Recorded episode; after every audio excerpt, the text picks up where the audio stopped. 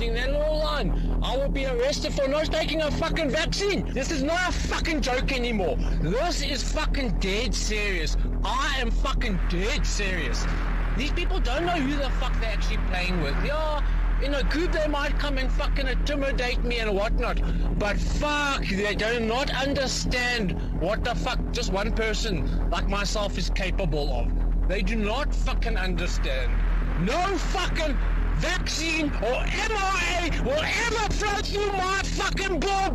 Never! I will fucking die! Fucking fighting for my forefathers and my fucking lineage! Fuck these motherfuckers!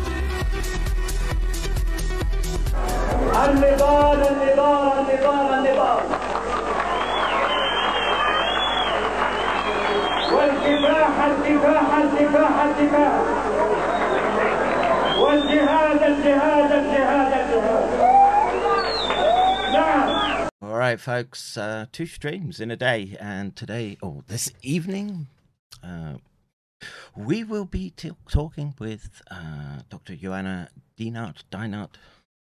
I never get the last name right, but uh, viral X ray crystallography and other methods for detections. And when I bring Joanna on, you'll understand why we've decided to talk about this topic.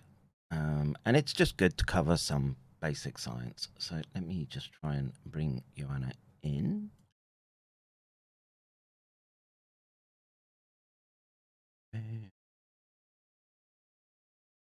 Uh, yes, it's a diff- It's for Euro time today. So, Joanna, can you hear me?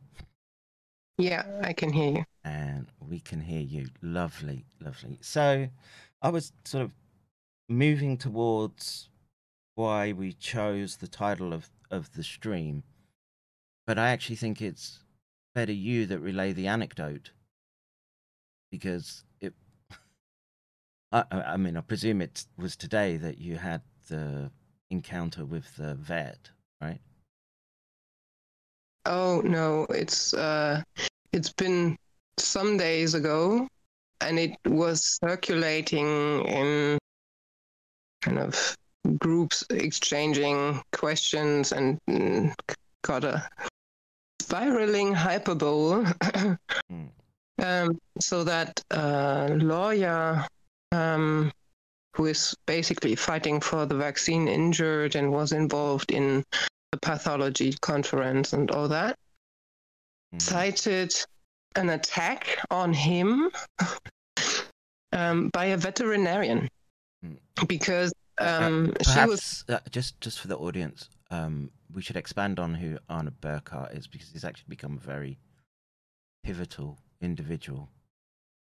yes um, he, he's a um, stand, standing um, um, professor in pathology and has worked like in many places in the world and lectured and had his own institute and um, is not retired, but um, doesn't do too much. Uh, did, didn't do too much, um, but was con- consulted on questions after um, hmm, sudden adult death, Mhm, mhm. and um, so he got involved by questions of patients, and basically we got in contact and discussed how to prove if it's from the vaccine or an infection, so that um, this uh, nucleocapside um, staining and spike staining of the tissues that were recovered in the autopsies um, could be done in the aftermath. And actually, that's a pretty common um, immunochemistry method in virology to have specific antibodies against the surface of a virus so that, that you could stain the organs. We, we did it in uh, transplants when we had, for instance, a hepatitis C patient uh, receiving an, a, a liver and then rejecting it or losing it. So you would want to know if it's the um, hepatitis re-infiltrating or if it's been the immunological rejections, for instance, as a question. That's the clinical relevance of, of these methods. And so they engaged in staining it, and they are basically the group proving all the injuries that we uh, saw clinically in the early days of the vaccines and which are now percolating to the surface of media attention, right? yes. I think they are in contact Well, with for- Ryan Cole. just for me, he's he's a uh, he's a hero for getting the amyloid stains done. Yes. Um, Yes, and it, was a constant conversation also with um, with the peers and and the clinical um, relevance and your your insights were, were um, brought in there to um, via me. So it's um, very good. it's it's a question. Um, we are working together worldwide, basically, to get the um, relevant data, and doing the spiraling is no use. So that veterinarian was questioning the relevance or, or the existence of the spike protein as such, because she was questioning um, Arne Burkhardt's work with the staining of the spike protein, and she was telling everyone that it's not iso- it has not been isolated, the spike protein. And that's not antibodies to it. That- Yes, that- specific antibodies, and it- ex- actually, um, the the Bailey discussion showed that he- they are even questioning that as well. That there are specific antibodies to Yes, anything, and that yes. you can build clonal antibodies, monoclonal antibodies. So would you would have the the same type and not a not a swarm, because you have it in a clone inside a plasmid but that wouldn't be an infectious clone, of course, if you just have a surface um, or something. Um, so, uh, yeah, mm, it- it's, uh, a uh, protein. just- just- we, we, we just to We do- summarize for people, right? you- We've lit- we've literally got an individual, and th- this is why we want to go into discussing X-ray crystallography. Now, I, the question that's just coming to my mind was: Does that person believe that we can do any X-ray spectroscopy of proteins and analytics in in that domain, or is it simply just a statement about isolation of SARS-CoV-2?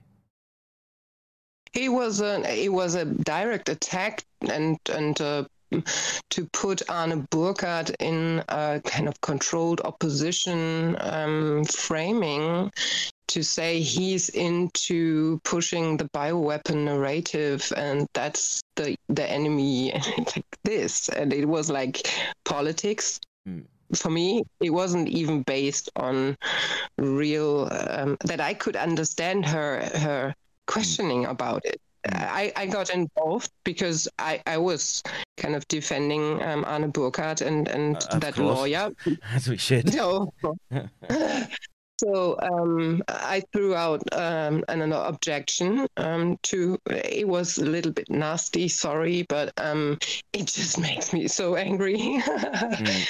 um, and it's um, it's brilliant work that they did. And Oh, yeah. um, so i did this crystallography and then i got some questions from the group. I posted it to because i think people are connected and someone will show it her to her. Or all the other ones that are questioning if they have to question even proteins now you know? Mm. and it's like our basic building blocks and our body is full of proteins and we are capable of measuring them and mapping their uh, 3D structure. Mm. like Yeah. we are far further with, and it's not about isolation. And it was so in that, like the the framing of words when you have this isolation, no no virus discussion uh, going on, and so but there's a there's a like like a line in the sand for me. It's okay to question if something that's allegedly new is really new and came from nature, or if it's something that was present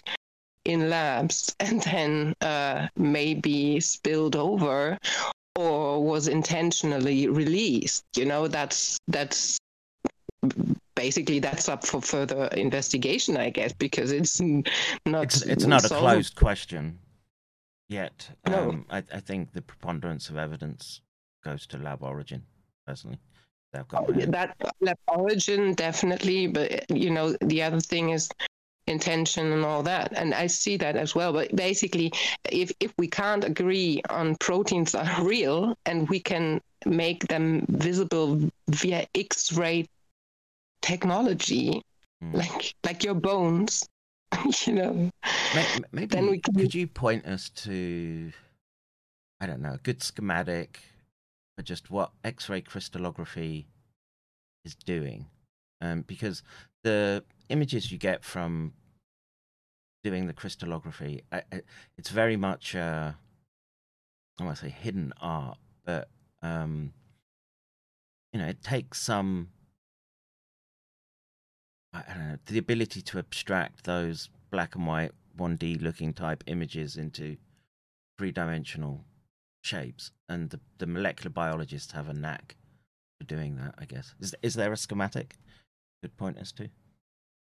No, no. I, I just picked up uh, some of the best papers I could find on crystallography that are relevant for now because there are plenty mm, um, papers, I guess. I didn't do the crystallography for my um, analytics, but I actually did for my thesis. Um, I did crystallography on my enzymes by sending it to a lab that could do it.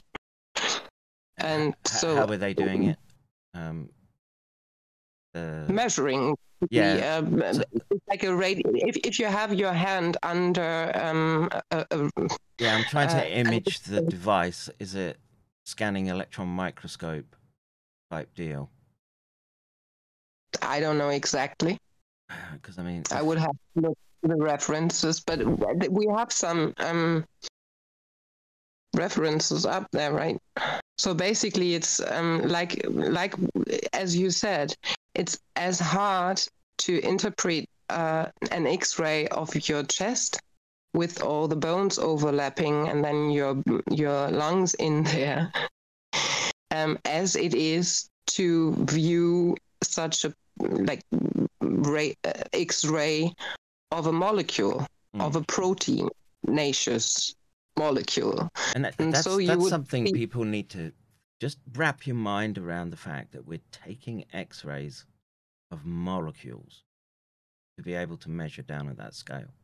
That's amazing. Right? The, the, the fact that the fact that we can well, I guess the reason for this talk is that some people believe that's up for debate, but um I'm just trying to find uh so i can't see a sa- shared screen oh, i oh yeah, just yeah. see Let me let me Right.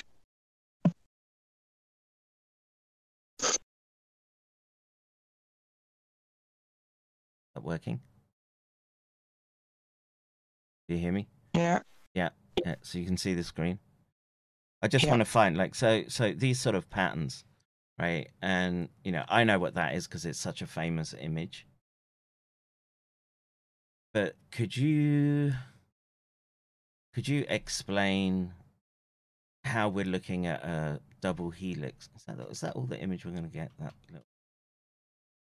ah, it was better on Google. Yeah. You know, it's.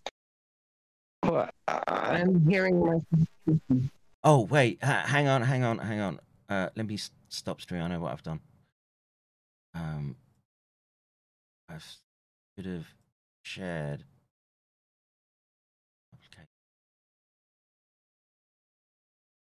Right now. Can you hear me? Yeah, I can hear you. Okay, is it echoing? It's not echoing, and I can see a screen with X-ray crystallography. Yes, and just out of interest, do you re- do you recognize that one?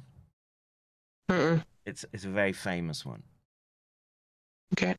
Uh, so it's Franklin. So I I was basically busy with the bench work in the biochemistry bench work, so doing the electrophoresis gels, and um, sometimes we would even do blotting, but blotting like Western blots that are discussed in the blot gate. but the blotting is just another technique to sep- to, to just transfer from that gel electrophoresis the, the DNA or the protein or the RNA, depending on which blot you're using, like Mm. um, southern blot for DNA, uh, I think Eastern for RNA, and then Western blot, um, the northern. It's confusing because Southern and Northern for the nucleotides and Western blot for the proteins now. Oh.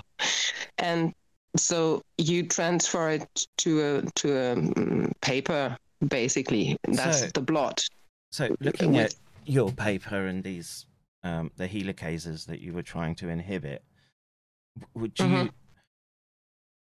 When you're doing the X-ray crystallography, you're, you're looking at the helicase rather than the inhibiting molecule in this particular I did instance. both.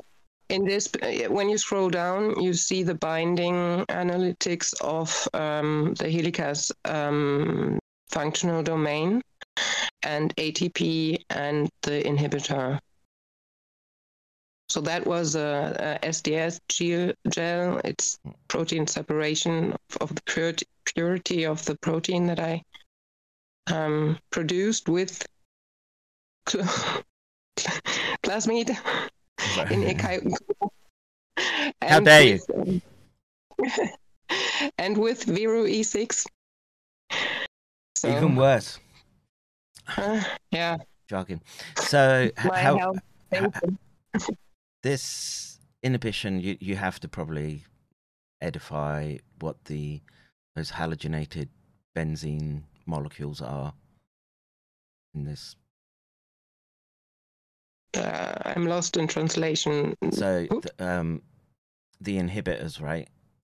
Halogenated benzimidazoles benzotriazoles may, maybe just explain what those are to people. Where where would you find them normally? It's basically a substructure of medication like um, like albendazole or fenbendazole for for um, anti um, parasitics yeah like it- that. Yeah.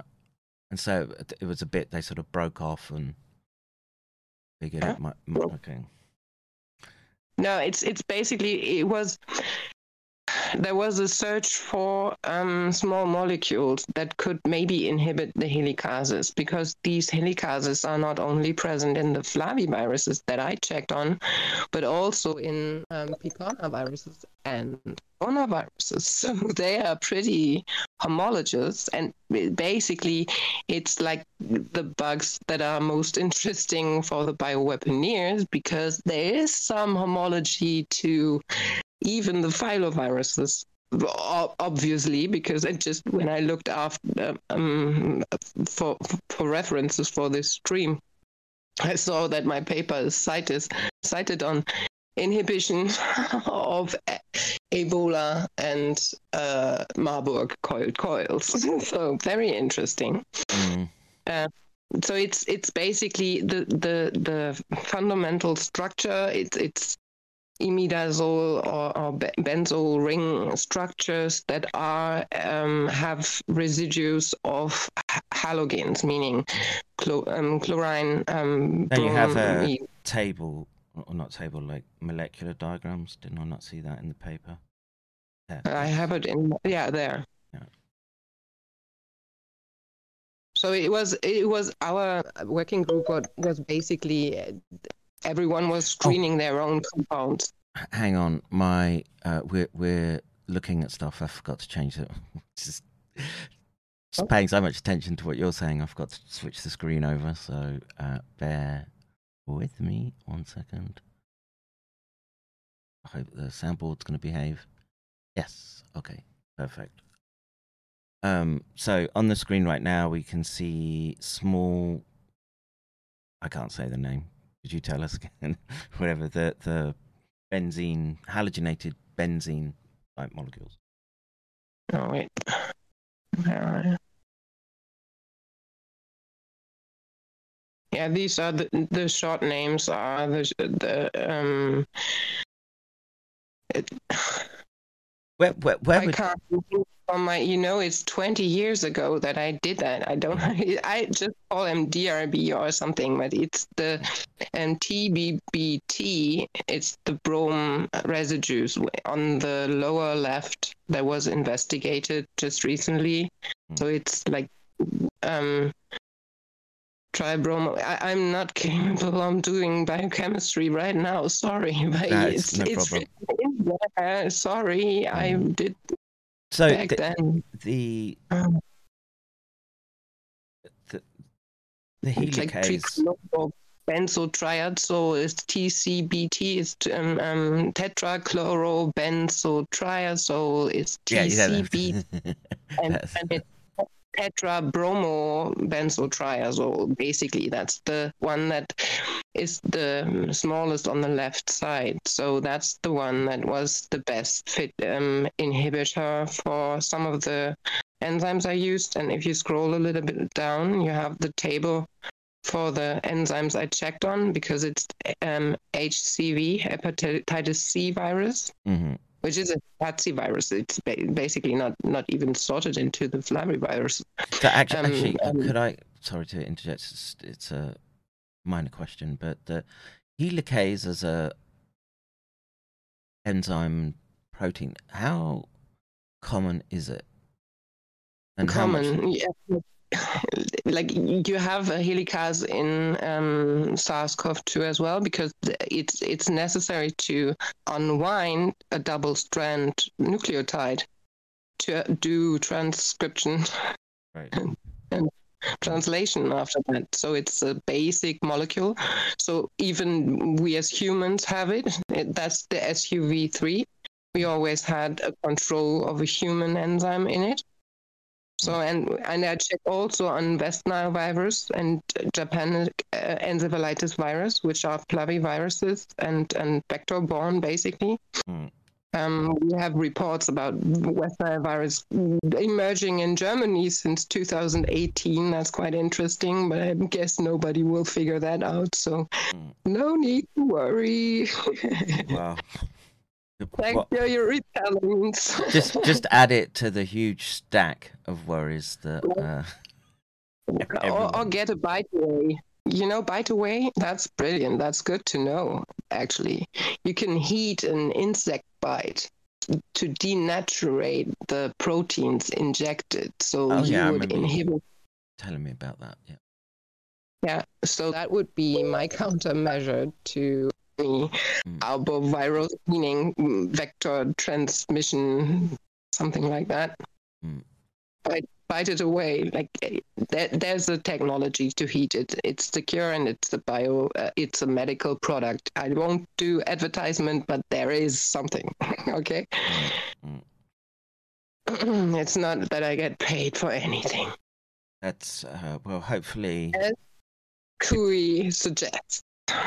So I'm doing this. Yes, I, I'm not. I'm actually getting broke over all of this and these hyperboles. But yeah, that's my paper. And Um, it, it was not. We we had another enzyme checked on, but it's not in there. Hmm. Interestingly enough, because it's dengue. Okay. So the it it sounds like a gen a very generalizable intervention actually. So why uh, obviously because of the organ transplant, but w- were there other research lines for different viruses, etc., uh, using this approach? what do you mean? This approach. This was uh, my my, my um, working group uh, postdoc Borowski. Uh, rest in peace. He um, is not with us since uh, 2008, I think. So I defended my thesis without him, without the feedback of him. I really had to dig deep. um, but um, he uh, invented that assay to check these helicases. So we were basically running all these gels and it was repeat work. So we would have a statistically significant amount of um, tests. So it's, it's not that these graphs it, are just done by just one um, of these gels and you do uh, repeat um, statistic analytics on these gels. So i would have to do like 50 of it to have a significant like um, we always measure it like this situation you know? And sometimes you would have problems for the the halogens would uh, dis- detach from the molecule and you wouldn't get any inhibition anymore and would think what did i do wrong? So like this. So that was my basic work.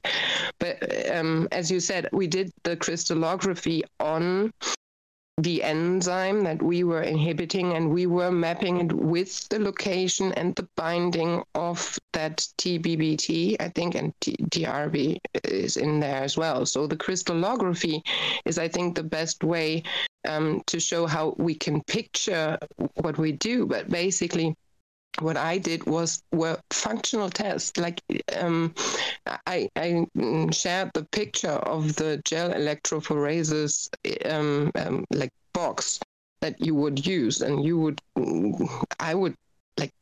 We were working in shifts. Like there was someone in the morning doing the gels, and the next one came in the mid, um, mid and we would need to um, kind of um, share that little tiny lab space to do all our our theses. But um, it was basically for me it was interesting because we actually um, saw that um, there is an independent ATP binding site in that enzyme. So it was like fundamental research, and you do it with biochemical techniques where you would separate um, proteins according to their size or their polarity in an electrical field.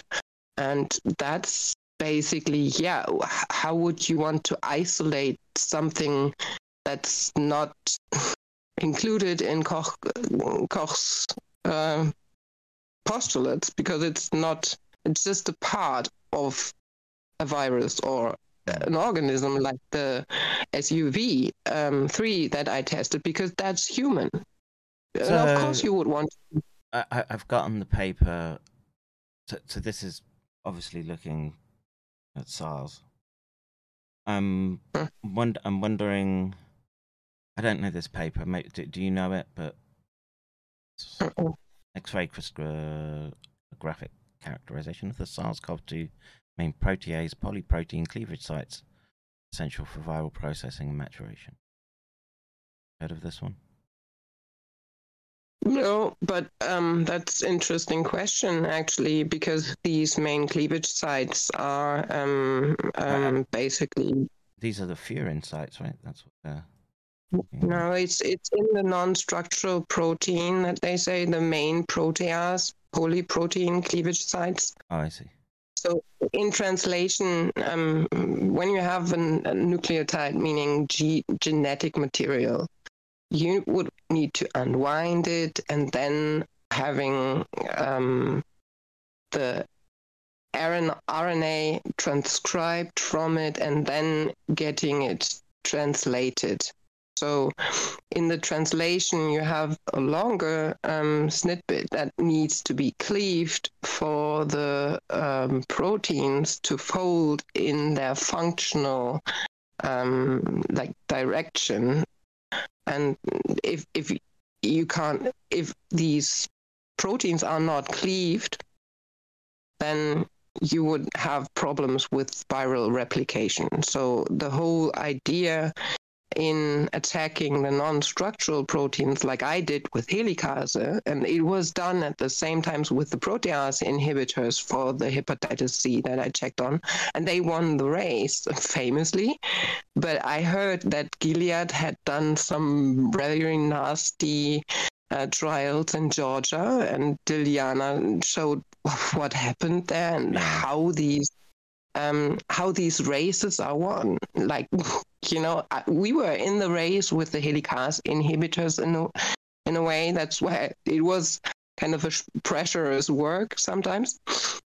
But um, it was fun also because you know we have the opportunity to do our thesis like parallel to our um, first year after undergrad exams. You know, like So I was the one learning that basically. But um, I don't know that paper and what. But I think in the um, current discussion, it's rather I- I- interesting to look at these spike crystallographies because of the differences of. Um, um, the Omicron and the Delta, for instance, Mm. because it- we still see the N-terminal domain variable loops, aka GP120, insert in that um, crystallography, and you can compare these two um, spike proteins sorry, sorry like- to interrupt.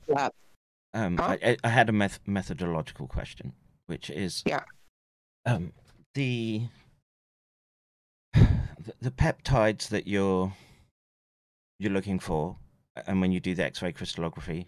I, know this is not your paper, but I- would expect to see some example of the raw data, and for a Nature paper, all I see are essentially uh, elevation sort of cleavage map. So I'm kind of. Does that seem odd to you that that would be missing? What exactly are you missing? I didn't So understand. all, all, all, all we see are the molecular interpretations, right? So it's all abstracted, and every result is cartoon-like. And I'm just, I'm, I'm kind of just interested how the raw data would look for this. for this.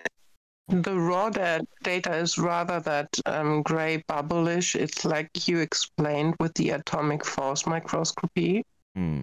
And would they would, mm, of course, they have um, refinement computer analytic tools to uh, visualize that, and they chose that bubble model or the alpha helix, like here. And then the single molecules, and you can basically in these programs then scroll down i i guess but it's not that what i uh, did always i have this kind of mm, um, visualization in my of my enzyme as well.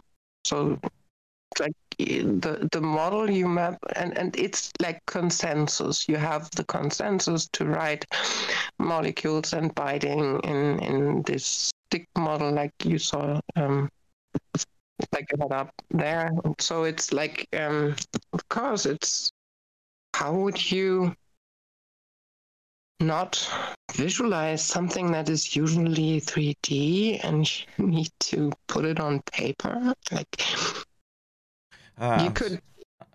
You you, ha- you can actually these these programs are able to like um 3D rotate the, these things and we have like uh, this kind of crystallography in the Pradran paper as well where they look top down on the spike tremere and when they look from Wasn't that all like- computational though, Pradhan? No it's based on crystallography because you can't compute the folding is the problem right?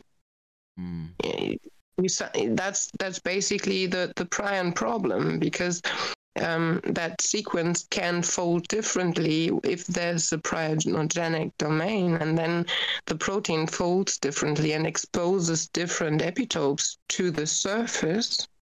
And that's basically, like I said, it's with it, it's like with an X-ray from your chest. So these are models, what you just showed, but I shared that picture um, of the Omicron and Delta, where I don't find the paper that I that that was grabbed from, but um, I sent you two others, and they are pretty. They have this um, typical image you get where you can then model these these um, molecules and zoom further in. But it's like in in ct scans for instance yeah you have kind of a gray and another gray and then you need to overlap them to like calculate the Hounsfield units to kind of distinguish if it's rather blood or rather uh, pus. like yes, it's it's so there are computational um, like um, translations to it. I I guess it's as I said, not my specialty, but um, the Pradran has a crystallography on it. I, I just scanned through it. I don't. N- nothing leaps out. Methodology, retrieval and alignment. That's it. There's just one paragraph of methods. I don't see crystallography here. Well, I mean, it's it's a uh, uh, not massively important to the discussion. Um, but the we've seen that there's a you know there are if you Google the Just images. like what I yeah, that's the stick model. But yeah, okay. Or ju- just pull up the paper with the um, alpha beta um, correlation that got famously pushed right now here in Germany. It's very interesting.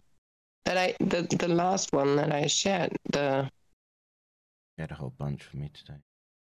Yeah, sorry, but um, it's now basically um, J.C. Paris and uh, and Perez, uh, the co-author of uh, Montagnier. Mm. Um, we discussed the global structure of uh, the spikes, um, spike proteins, basically, and and he does this. Um, fractal standing wave comparisons. Mm, mm. where you have linear sequences but like um, repeat sequences in a pattern in an overall pattern like like with octaves or, or intervals in your claviature in your piano. So there would be like like a fractal pattern to the genome. So it's very interesting because when you have a like when you have inserts in something like it in, um, in a genome or, or have like manipulated genome you would have evolutionary pressure to repair the broken overall um, harmony patterns in this uh, global structure so it's um and he discuss, um, discussed with me back then when when um, alpha or the british variant um, emerged that it rather looks ho- homologous to uh, some um, like vaccine surfaces, like vaccine um, spikes. And there's a similar hypothesis thrown out today, citing exactly the paper that I showed you. Um, wait, can you? Um, I can look if I can repost it to you. Hang on, I've, I pulled up a bunch. So it was Ebola and Marburg. Search. Yeah, that's that's yeah, that's just the TBBT that they checked on um, inhibition on Ebola and Marburg. I was looking where my paper was cited now. So Uh, um, Oh, the other uh, tertiary structure of coronavirus helicase. yeah, yeah, that's that's an investigation into coronavirus helicases, um, but um, it's way before that. Mm. with papers. Just want to see, for my my curiosity, like this. I want to see the X-ray of a protein. PCL. Yeah. Once before that. I can't go into my Discord now. Call. Oh, you're using the phone, right? Yeah. Can get in the way of stuff. Yeah. So that's why So- I tried to do it first. I, I, this might be a bit outside of your experience, but when they're prepping the slide for doing the X-ray diffraction, is it is it prepped the same like uh, electron microscopy? I don't know. Em- embed it and then take very very thin slices to put that X-ray through. Maybe. Don't know.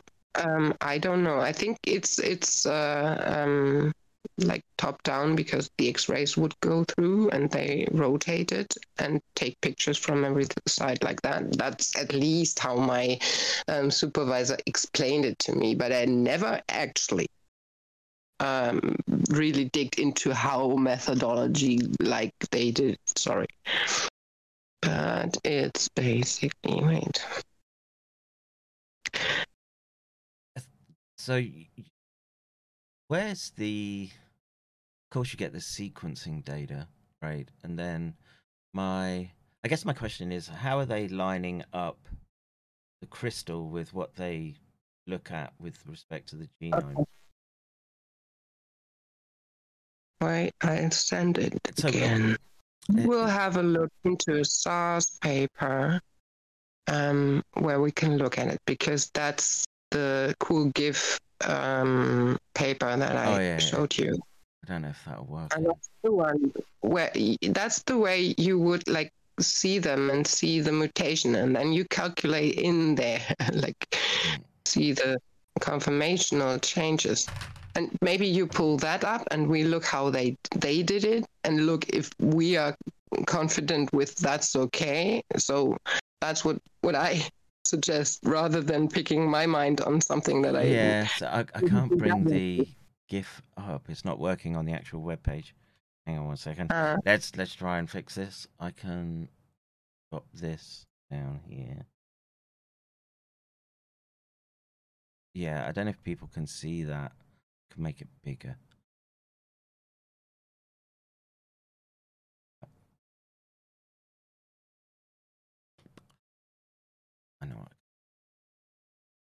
Why doesn't it have it on the web page? That's stupid. Yeah, I did. I uh, I just saw that they do it when you share it as a link, so they overlap these um, different pictures overlaps, and they would look where you have a divergence and and a, a, like visual change in um, like tertiary Mm. structure. So I don't know if And people then- can see that sort of below me on the screen.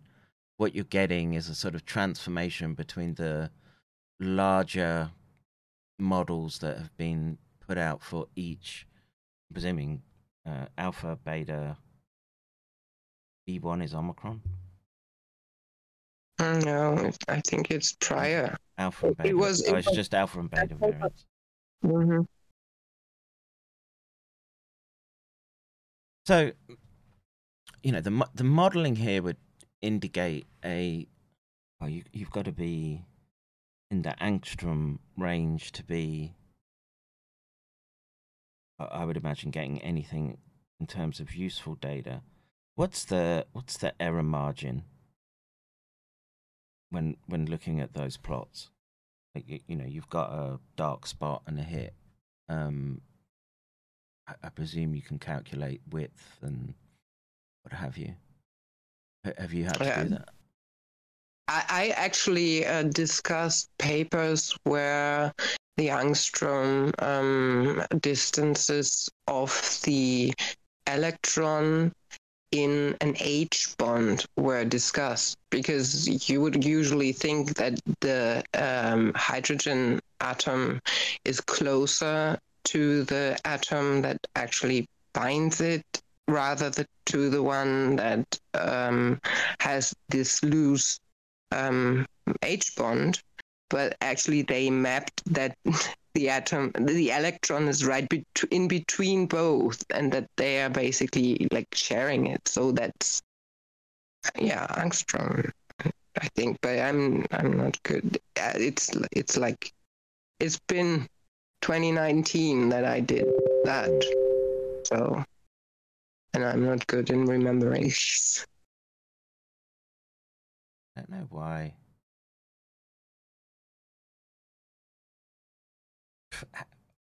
People pay, pay. Do people pay Telegram to just be able to shove stuff into your feed?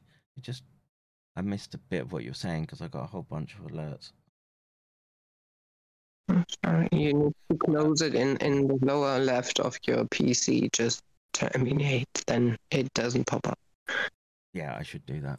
Uh, but uh, uh, okay, so this, so wait, I mean, I'm personally, I don't have I don't have an issue wrapping my mind around that these technologies exist. I, I believe that there is a degree of precision there, but and it it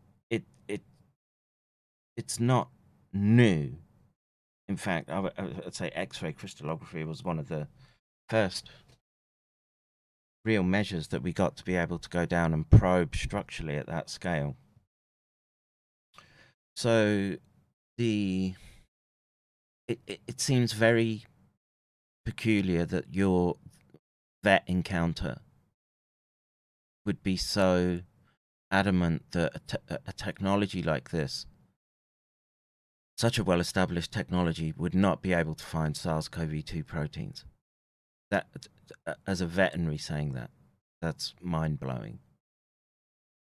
Yeah, and I think it's it's the it's part of the bowl that that got enable that people can spin off right now because um, it's fine that you can question everything, but it's not that you can throw out like this is not established when or isn't isolated. It's like so far away that um, I needed to say stop. It's there is X-ray crystallography and like um, you would correlate these uh, changes in in the structure of the protein with the actual mutations that actually lead to changes in amino acids. Because if you have like mutations in the genetic code and you still have the same uh, amino acid nothing changes functionally but if you have a changed amino acid and you maybe have like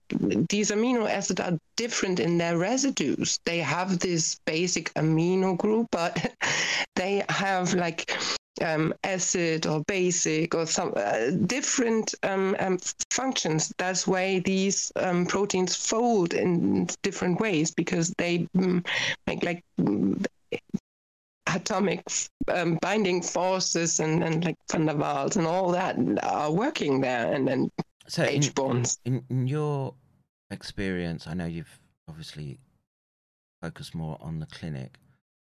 Um, yeah. Ha- at the pace you saw technology developing when you were actively working, how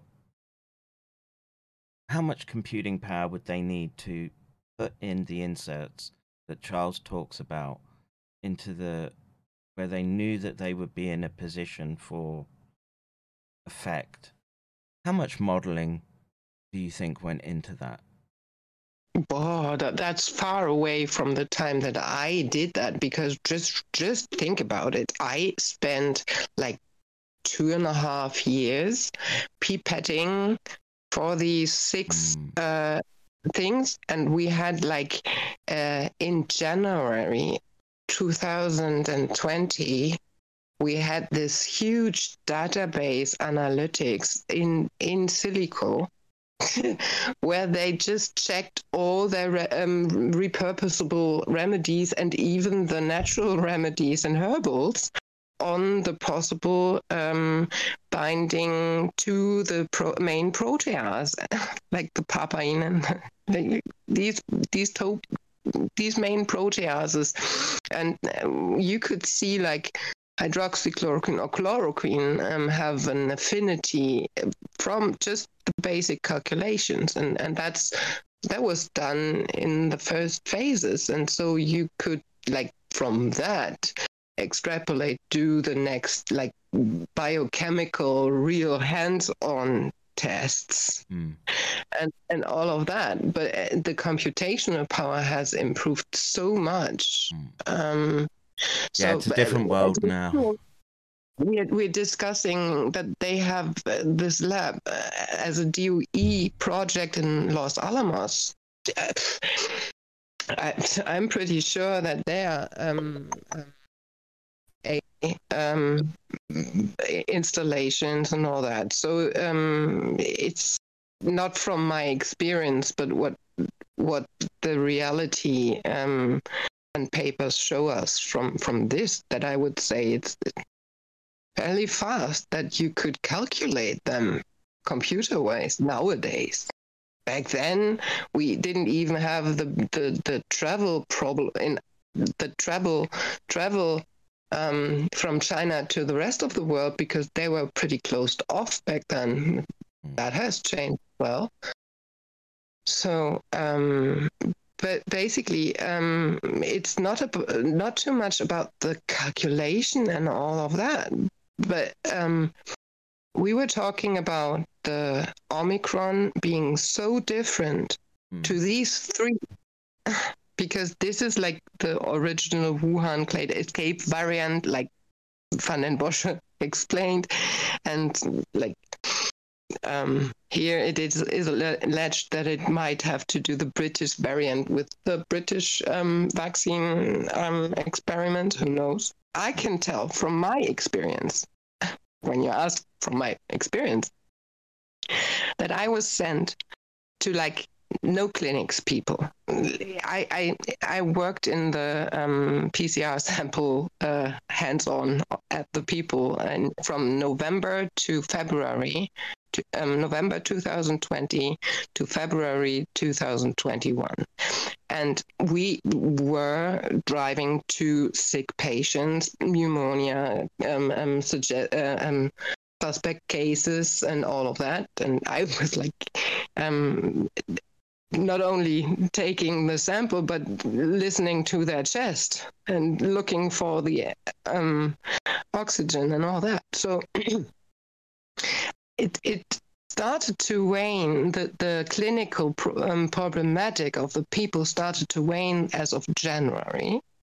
And after that the the um, um, we were driving to fairly healthy people but it was always mentioned that they have this British variant and that it should be looked after it. So I was driving to um, children from from from care homes that are just allowed to go back if they have a t- test as well because mommy has a British variant. I was going into a, um, a household when they were saying like, "Don't come in there, it's the British variant." I was like, "Okay." Um, it's even just contact on the workplace outside on a on a building site without windows.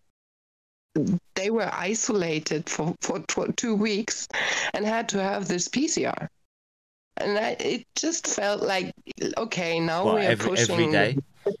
and everyone that could have had it got the pcr you know at the optimum moment to have it positive. That was my feeling at that time, and I was like having non-medical masks from from my provider. Like, yeah, thank you. And then I dropped out because it was too, too hard health-wise for me to stand eight hours under FFP N95 and walk in these households. So, but I can say that um, they were like pushing hard to get the data on these variants. So, um, and Alpha was different, um, the British variant, and we probably had a different a variant switch in 2020 already, but um, might be there were vaccine experiments going on back then as well. So that was what actually Bert Korber published the DOE because they could see the difference in these like variants and they described the, the differences very early. So um, Do you have a link to that um, paper? I do know the paper you're on about, but it might be.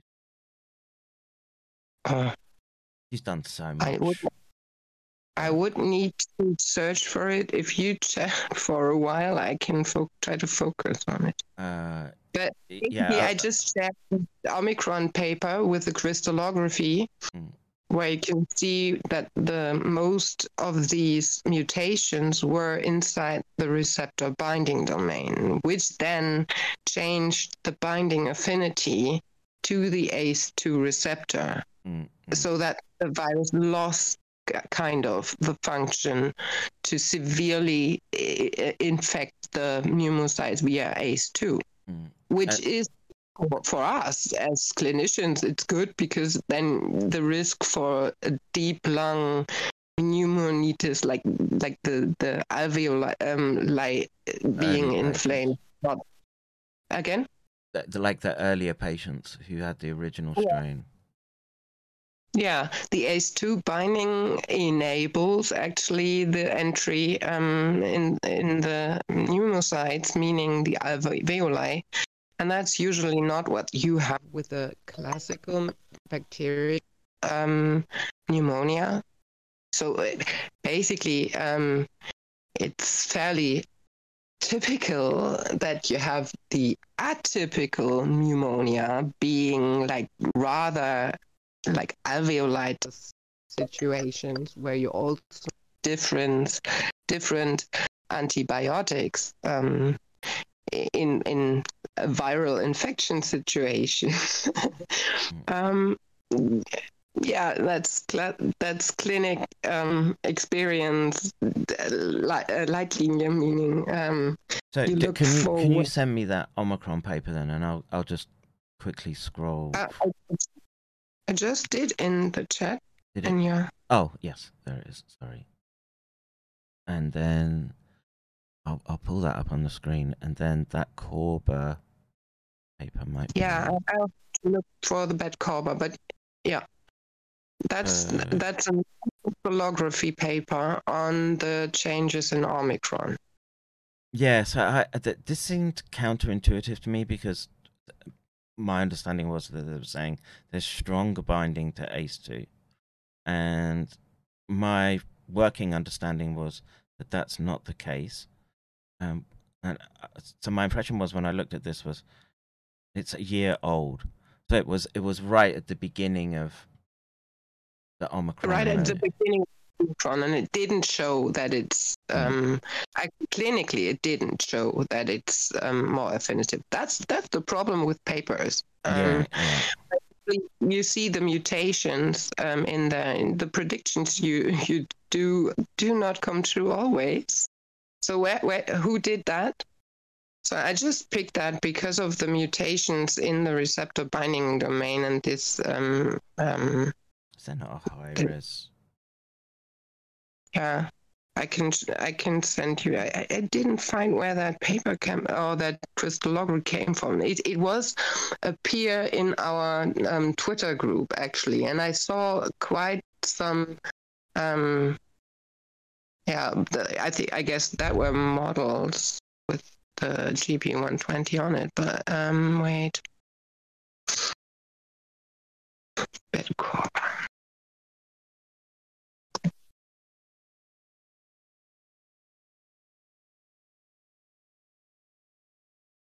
So there's um there was a paper which um demonstrated that the the Omicron actually had higher affinity for the K26R uh, polymorphism. So maybe maybe that's what they were looking at and predicting at. Uh, but the problem is that Omicron doesn't only have um, these changes in the um, spike, where you still have the N-terminal domains in there. So that independent of its mo- um, of its binding um, receptor domain on the ACE2, there are other receptors that are still there. You know. So I think they had other papers then showing it's not too much. It was a situation that was kind of um, tit and tat. Um, one paper this way, one paper the other Yeah, way. I remember. And we had the um, DNA insert um, paper at that time as well. Oh, nasty time. So w- w- when you were doing your helicase experiments, were you Hmm. doing were you um, culturing them, or were you purchasing? the helicases.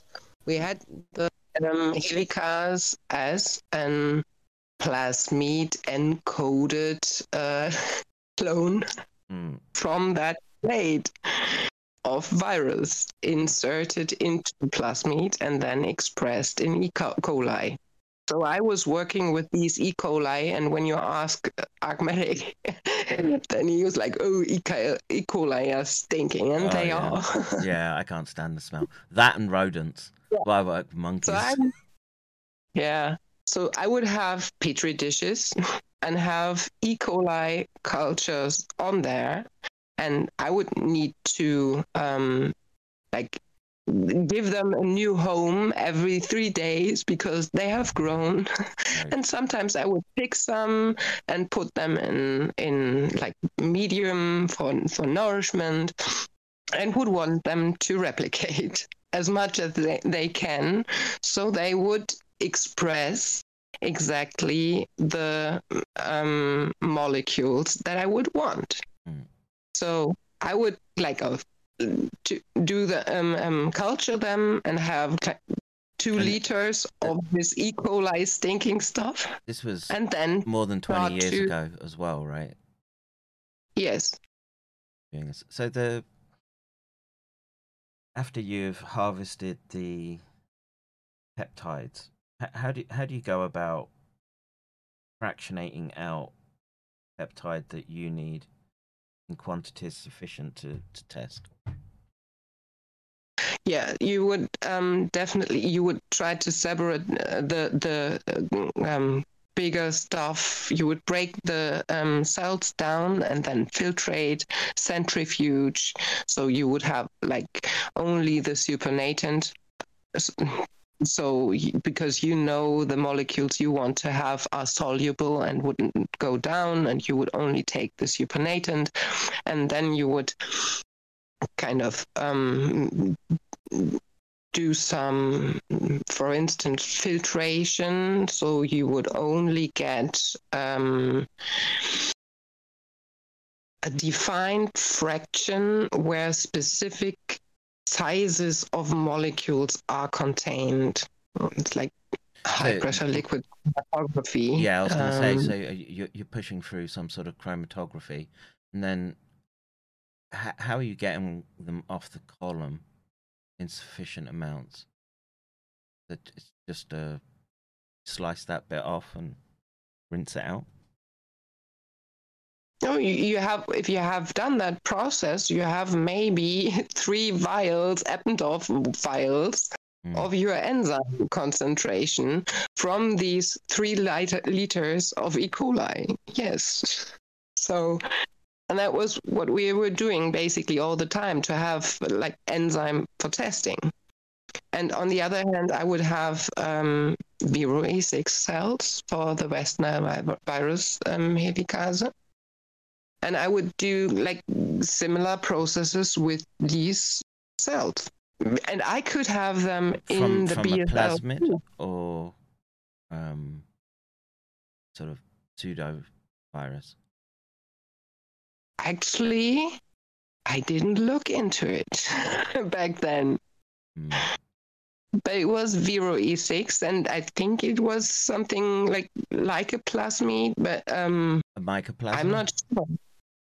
No, no, it was Vero E6 producing these. Um, I have helicases. the- I'm trying to. I'm trying to figure out the step you you do to get the.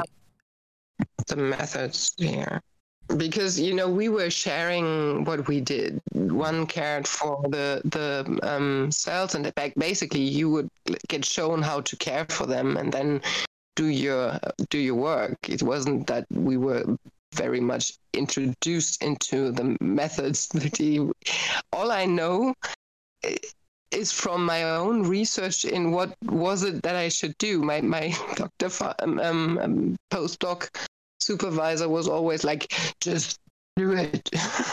okay. Well, it's a common problem. Um, Yeah, So I get why people are like confused like this Michael Donio and nobody explains it and all these questions like my my supervisor was like do the work but he was also very very wise um, concerning the question of virus isolation for instance because he made sure we knew that it's a hard thing to do and you would want to do all the processes in a very wise way but it's not our interest of research to do that but he was like pointing at the point that you wouldn't believe every sequence that you find but you would need to do the electron microscope and then you would want to see the budding mhm, okay. out of an infected cell. So you would want to see like, and you can compare it with with seeds of a flower or something. Some people see the seeds of, of a dandelion and know what uh, what plant will come out there, but th- that flying thing is not a not a flower like this, but it contains the information to build a new dandelion plant. So like this, and um, you would want to see the sprouting of um, not only the sprouting, but but, but the moment these seeds of the dandelion like leave the plant Mm. to be sure it's from the same from this plant and it in this way you would want to show in an electron microscope in the question of isolation that you have a, tissue that is kind of um, comparable.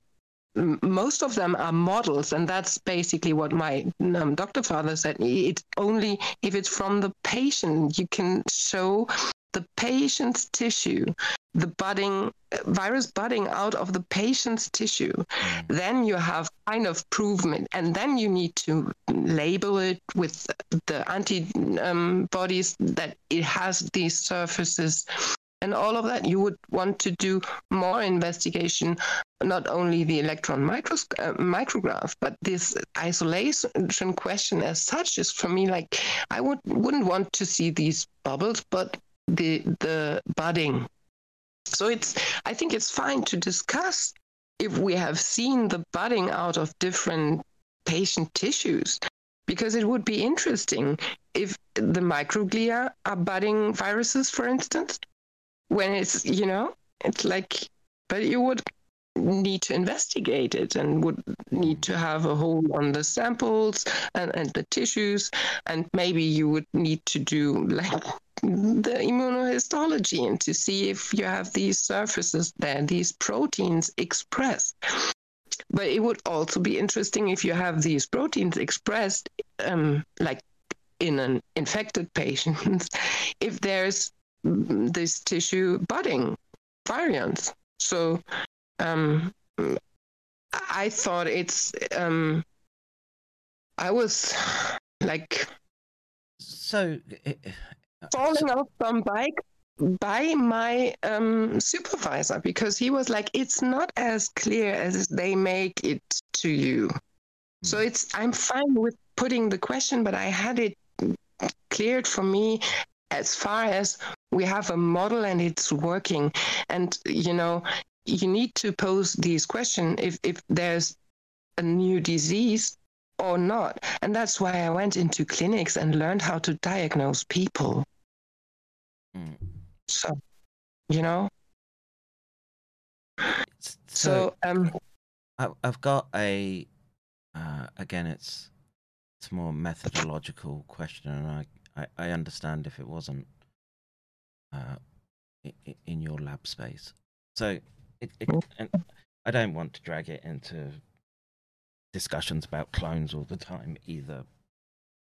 But there's there's a presumption made in the current discussions, public discussions, that a clone, as you was as you've explained, comes just comes from plasmid biology.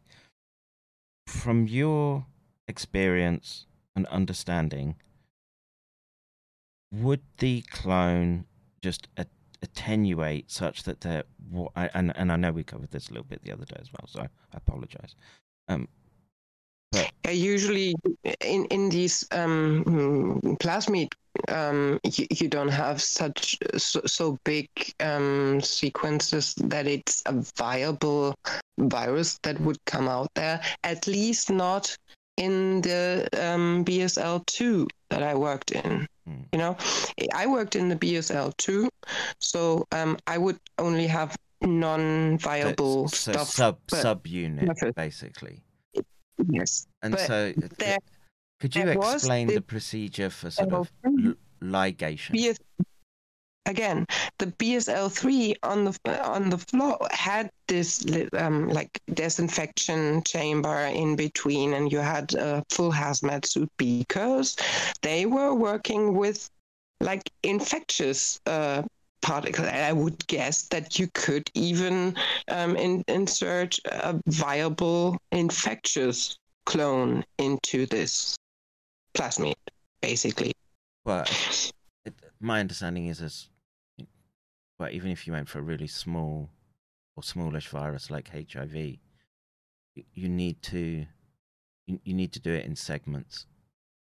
No, I- think um, Barrick had a um, infectious clone of um, um, SARS. Where in Right, but it, ha- it had to be it, that. That's the no-seum method, right, where they do the the ligation of the each frame or sub subsection of a frame that they've managed to um, construct in, in the plasmid.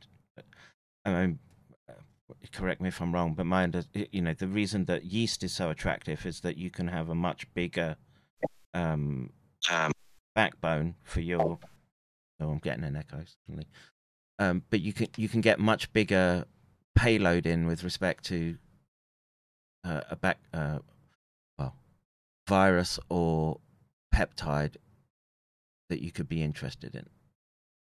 So I thought yeasts have the problem that they only produce short um, um, bits. no, And I- I- actually, I just picked the um, Barrick paper. Wait, I, I'll share it with you because it's it's saying infectious clone basically, really. Um, so and it's uh, right.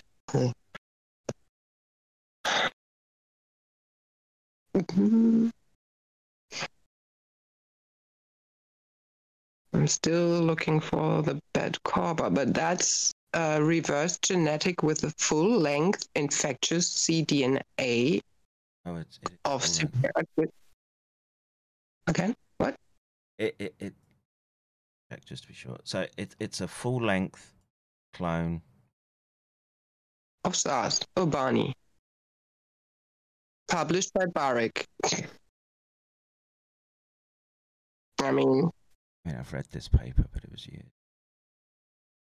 Assembly of full-length structure of the SARS-CoV genome contains 10 or more from full-length and subgenomic mRNAs. Hmm. That systematic assembly of full-length SARS-CoV cDNA. Okay, so I mean, once they get to that stage. Yeah, but still, you would. It's it's a cDNA um um plasmid still uh, that clone, and of course you could express that clone, and it, it there would be virus coming out of that. Mm, So, and then yeah, um, and then you would like seed it, and maybe and, and you know there's the problem when when you have tanks full of that clone. mm. Um, Well, I think that is part of Jonathan's point. develop? You know, it's like how would it like have an evolution that you could map and like map with these X-ray technologies in the like 3D uh, appearance of these um, of these proteins, and of course they can like be wrong in their presumption that it's binding better and therefore is more dangerous. And the clinics showed that it's not too much infecting it. And basically, um, the I think it was also the cell cultures with uh, ACE2 expressed, like what mm, he, he, um, Stefan Pöhlmann is doing. He's he's in Göttingen and produces these Viro E6 ACE2 human ACE2 surface um, Viro E6 cells for testing um, the virus, basically SARS viruses. I'm just uh, And I wouldn't wonder if if evolutionary pressure would like um, avoid the pathway most uh, investigated. Mm. So I, I- I've actually got a couple of questions for you. One one is well, it's a comment on the methodology. So the um, to get those clones into the cell, they do something called electroporation. Right? I'm just looking at the um, specs for what they did: 850 volts, 25 microfarads. Um, I mean, that's not an insignificant jolt to those to those cells. Um, the uh, the other was uh, I had a question earlier when I was speaking with Charles, which was to do with recombination, and um, do you know if SARS-CoV-2 has any more propensity for recombination? Are there specific and are there specific sites that would facilitate it? I'm not the expert on that area to say something about that. Surely not. I heard um, that there is, but uh, basically that's hearsay. I don't. I don't. know. I'm. You know, I'm a clinician. Mm, I'm not. I I understand these methods, but I'm. I'm understanding them from the bench worker perspective digging into the clinical work I do, trying to correlate with what what I saw there, what I did, what I measured, and what I see in my patients and my clients, and so it's I, I can't say um, something to these methodologic clone preparation things. I'm sorry. Maybe I'm not exactly the best person for the whole methodology stuff. Maybe you should talk to Mary on that. No, no, you're both you're both brilliant, and you're um, the, the experience that you have in these labs is um, it's critical for people to understand. Um, The difference between BSL 3 and 2 is also critical because, you know, uh, the BSL 3 are way more than BSL 4 on this planet. Mm. But uh, we have a lot of BSL 2, and if you erode the security um, measures, like Redfield said, from the BSL 3 to the BSL 2, um, you don't have like the the airlocked and and all that in a BSL two. You have a I don't know how it's said in English, Schleuse. Like when you go in and close the door, and only then you close. Yeah, airlock. Yes. And the autoclaves, you everything that goes out of the BSL two, uh, BSL three is going through the autoclave. And we had the BSL three on the same floor, So we were working basically besides the trash of the BSL3. Oh, lovely. Um, Yeah. So I wanted to understand a little bit more about this vet in- incident. Um, Bet? yeah, where she's claiming that they they can't isolate proteins. I think it was just politics. So was was this in a, a, a what was the venue? Was it like an actual seminar or a Zoom meeting or how did it go down? Telegram accusations, Oh, Telegram accusations circling through the networks. mm. But that that's their new argument. that's the no. It's it's basically um. I think it's it's a spin-off of that no virus. Um, everything is fine if we we care for our cognitive dissonance and and talk about bad stuff. And yeah, from my perspective, is um, you can always try to be prepared. Um, and if it's easy to do and not hard to change your life to drinking dandelion or whatever, yeah, tea, um, or green tea, or yes, I drink tea all the time. dandelion tea inhibits ACE2 binding and spike. You know, it's like we have done the science for that. mm. dandelion um, is a spike ACE2 inhibitor, binding inhibitor, published by University Heidelberg, I think, pharmacology.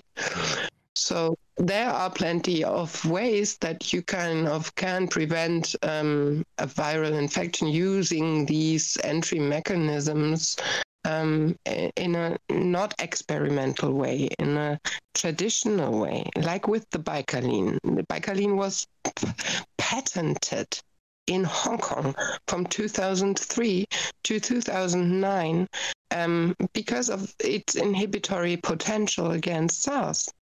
And now nobody is talking about except me and Dave. It's like okay, um, but these are the the You- ways we you could need to get into I- the supplement business now, Joanna. me. Yeah. Uh, nattokinase with uh, Bicalin. I need to go there. You say that to make money. Oh, well, it's forbidden. you ca- it's you- forbidden. you're not allowed I to. Oh, Really? Really? And I really get stressed with my um, like medical board if I just have a link to a pharmacy which produces special Mm. things because it's you know it's forbidden advertisement. So it's like I got a fine for that, which I'm suing against now. But in the overall, they're really, really looking at our um, feet, every move. But maybe it's just me and all the the other MDs that are not really caring for informed consent and all of that. Um, that's not, you know, it's like rules for the, not for me. Were there other people backing this vet up? I, like I say, I'm still sort of staggered that a, a vet would be. the worst thing is that it's people like colleagues, like medical doctors and Heilpraktiker, natural path that are on that way. And I get it, I get it. It's it's easy to treat the terrain and see people recovering. That's the way I do it too. I also focus on the terrain treatment because, uh, you know, yeah, teas, you can interfere with the receptor, but also can give uh, like antioxidants. And then you have get rid of the problem of the vasculitis because it's due to the spike binding and then the, the downstream effect of increased reactive oxygens uh, species like free radicals that emerge in our cell metabolism due to our mitochondria the metabolism of our mitochondria produces free radicals, and we need like glutathione and like other um, basically like N-acetylcysteine is a basic amino acid to build up glutathione. And you know, if I would, na- if I- I- would go so I into just- supplements, I would create something that kind of uh, t- touches all of it, but Mm. it wouldn't be necessarily fit for everyone because you know I- I'm more into looking at my patient, but uh, you know, right now I can't do that with that kind of oversight about every step I do. So you you, you can't interviews- you, you can't get access to like a compounding pharmacy, and and so not even like commercially, but as a a, clinician, you're not allowed to compound your own supplements, give to patients. no, Hmm, that's Forbid. So no, no commercial gain, just as part Yeah. of your treatment. That that's forbidden. Mm. Yeah. It's only that I, I'm I'm actually it's um I can prescribe the um the the, the um I, I won't prescribe a special pharma's um, um, um pharma company's product Mm. but only the um the substance and then the pharmacy would look for the best price Yeah, it's, it's you live in a very restrictive environment. Um, and look, uh, but- what I would say to people is, you know, someone mentioned in the chat, uh, is it Daff said, and uh, paraphrasing uh, Andrew Kaufman, Andrew Andrew to Porsche hair transplant Kaufman, who hasn't studied viruses, right? Charges people fifteen hundred bucks an hour to do a stream with, etc. And the bombacity and mm, CD conman like mannerisms. Compare those to someone like Joanna, who's who has worked in virology, is a clinician, and is being um, one very generous with her time, and two, you know, describing the academic uncertainties and what has been her lifetimes of a clinical experience. And And you know what? I, I'm charging um, if I'm like high price, uh, 120 euros an hour, and Like people complain that it's that it's way too expensive. See?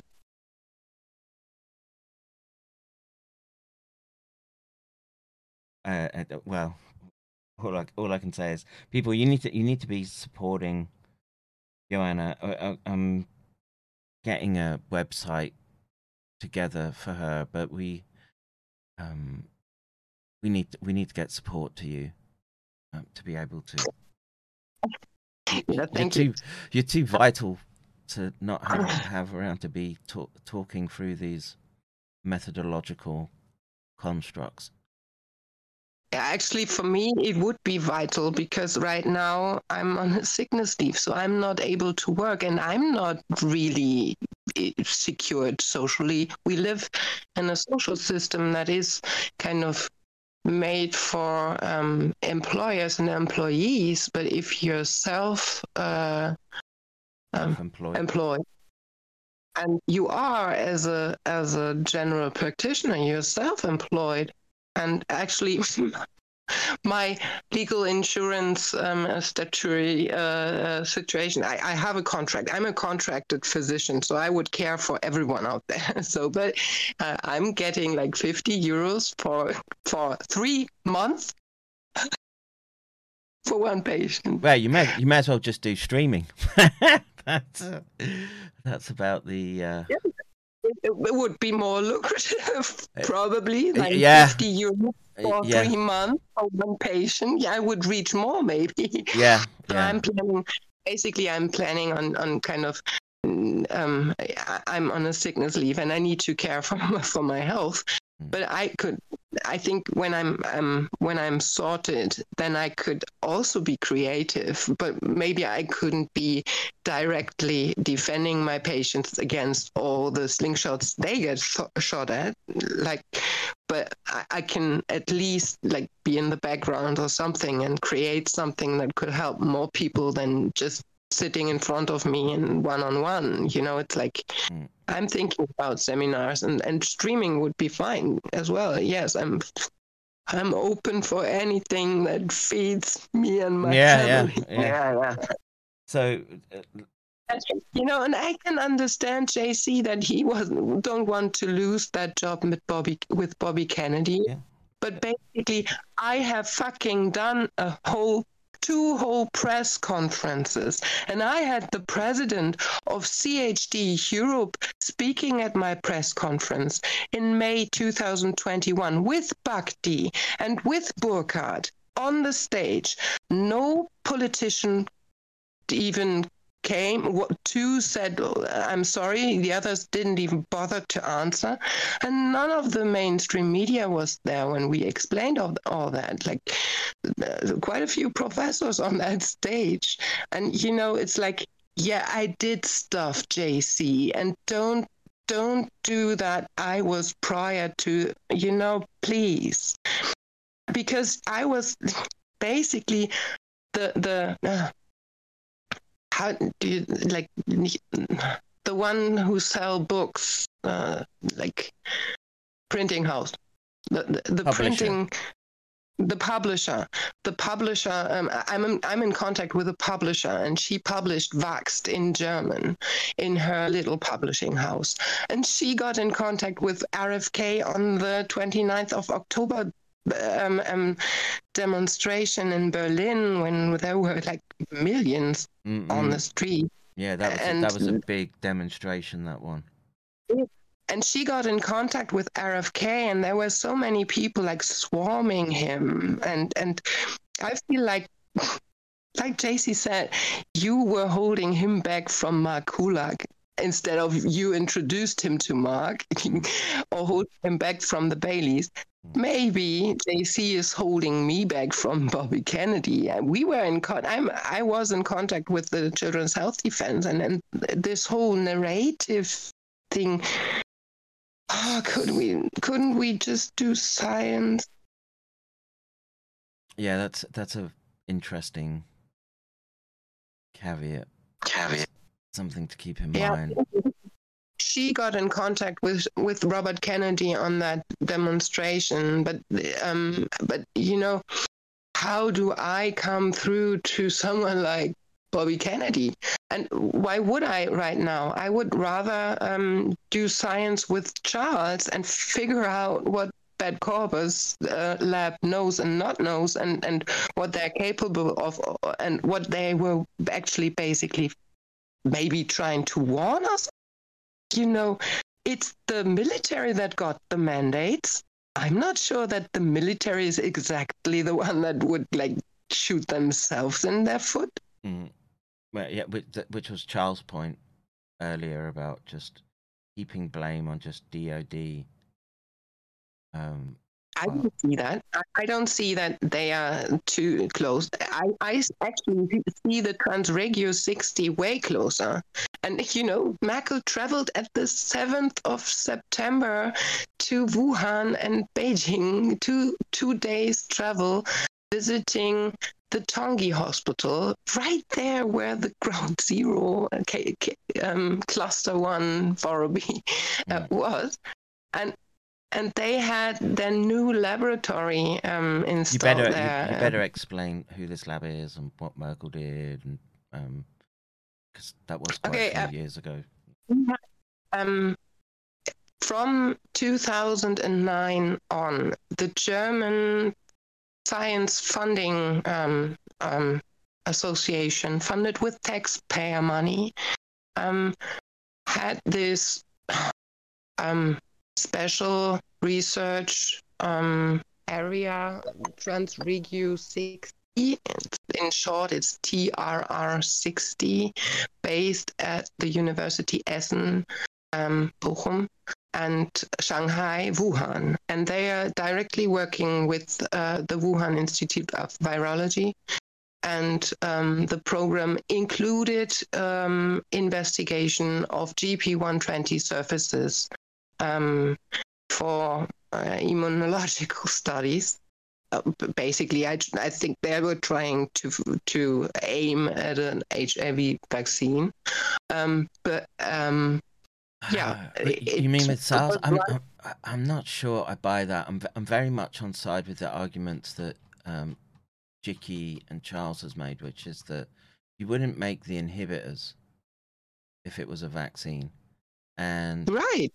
I, I'm absolutely on that side. I, you don't think how long I thought about what argument I could find against me to, to say it's a LAV, but it isn't. In my perspective, it can't be. It's you wouldn't use a backbone of that. You wouldn't in, um, include that. Like like Charles said, the the database at Corba isn't including these parts that are in the SARS-CoV-2, as far as I saw um, his comparisons, and from the clinics. You know, gain of function means a virus has another function, meaning has another representation in the clinical outcome. So I would see it as a medical doctor if there's a difference. And if we have these neurological and clotting situation, like also in not jab, but also in just PCR positive clinically sick people, um, then you know it's like it's not it's not a black and white, and you have the problem of antibody dependent enhancement. If if you don't have a circulating swarm that could kind of infect people, you wouldn't have to worry about ADE. You wouldn't need to tell the vax that you love to maybe care for your antioxidants and maybe think about um, like detoxification of your liver of the lipids uh, um, lipid nanoparticles um, because we have an enterohepatic cycle. We we re, um, we recycle fats. So if we want to kind of detox then you, you could it's it's brilliant to do stuff like that to be healthy and keep eating your greens. The flavonoids like bicalin are inside your greens. Bicalin not so much but quercetin basically is in broccoli i think. Yeah so lemon that's peels, orange peels. Yes, and it's it's not that I'm talking about um, these nutraceuticals, these these supplements, and but you could kind of focus your life a little bit into the what what would be good for me and teas and all that. It's traditional medicine, even we and I, I don't get it how that can be um, nasty and counter narrative and you know it would be pro- maybe would be protective for some of the people that got the jabs and are now kind of fighting tooth and nail Mm. and i wouldn't i'm i don't exclude no one from from discussions um i, I don't T- c- c- could I could I I'm, ask I'm not included. I'm not included in too many discussions because everyone says like I'm I'm the nasty one. But um, yeah, I, no, I'm still th- polite. th- those who are closest to the target will meet the most resistance. It, it's yeah, it, it's just that. and from Um, both sides. It's like Chicky said just recently. It's like um, when it's get tough, it's getting tough. Like you're running a mother marathon, and then it's starting to rain, and all the people go away, and the people who are with you just start throwing eggs. mm, yeah, You're still running the marathon. yeah. Yeah. So I, I- wanted to touch a little bit on because I, I I think in light of Kevin McKernan's data Mm. with, with the plasmids, which is just Mm. an extra layer of complexity now, and knowing the propensity for distribution into the ovaries and well, let let let's just stick with ovaries. Um, in your mind, what are the risks with that plasmid in the ovaries and I don't know. Oh, I think with the plasmids, the, the problem is um, when you do these E. coli plasmids, for instance, Hmm. you would kind of insert an antibiotic re- resistance gene so that only the ones with the plasmids survive if you put exactly that antibiotic into the solution, you know? Mm, So you like have a selection pressure to the ones with the antibiotic resistance um, gene. I think the the more the bigger problem would be if some of your microbiome and Kevin McKernan discusses that as well, and I agree. If you would have kind of your microbiome um, take up these plasmids and have an antibiotic re- resistance gene in them. I think that would be. Um, I don't know. That of that that one worries me less than the idea of um integration. Ovaries. Yeah, integration into gametes and Mm. the uh, uh, like I say, there's SV40 promoter in there, Hmm. And just that by itself is bad enough. I'm worried. I'm worried by germline infection all the time because we. I haven't seen a paper discussing that for SARS uh, too. yeah, you know and we Right. have this you know like eh, there are some steps before you have germline in, um, infiltration because you need to have it go to the nucleus in, integrate and all that and if then it but needs which to we- go we- we're already seeing with SARS, etc. These aren't these aren't rare events, right? There is this two-way trafficking. And- yeah in SARS it is and that's what scared me a lot um, shortly before the omicron came so and it's not said that with the mutation of the receptor binding domain that's all gone that's the problem but clinically, it's definitely changed.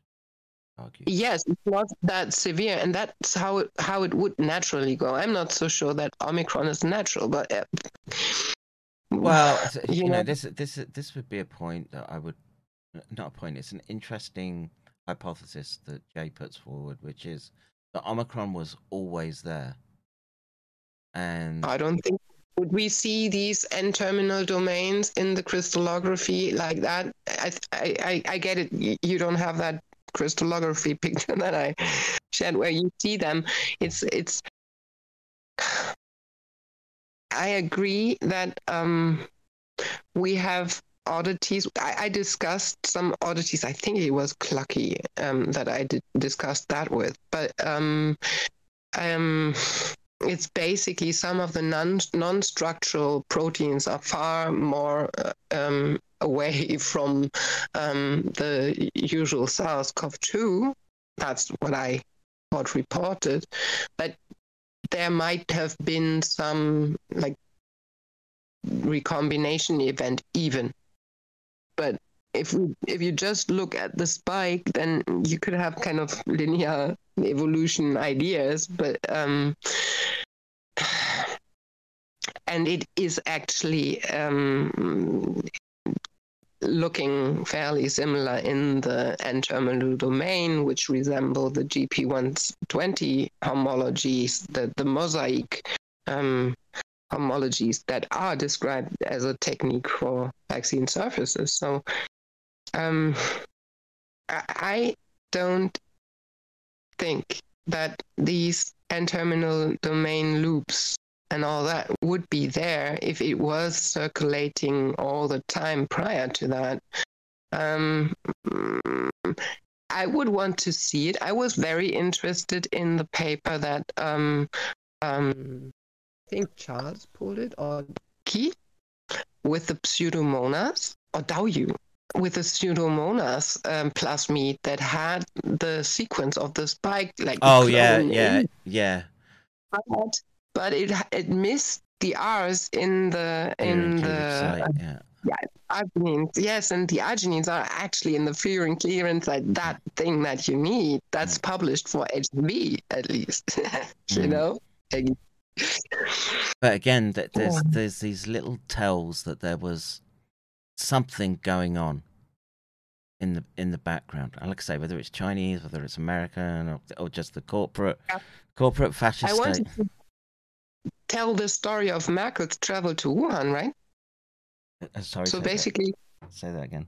I was talking about that um, project um, SFB um, TR60, where Germany funded basically research in Wuhan, Mm, also on HIV, but um, they um, HIV GP120 basically, but it went from um, 2009 to 2018.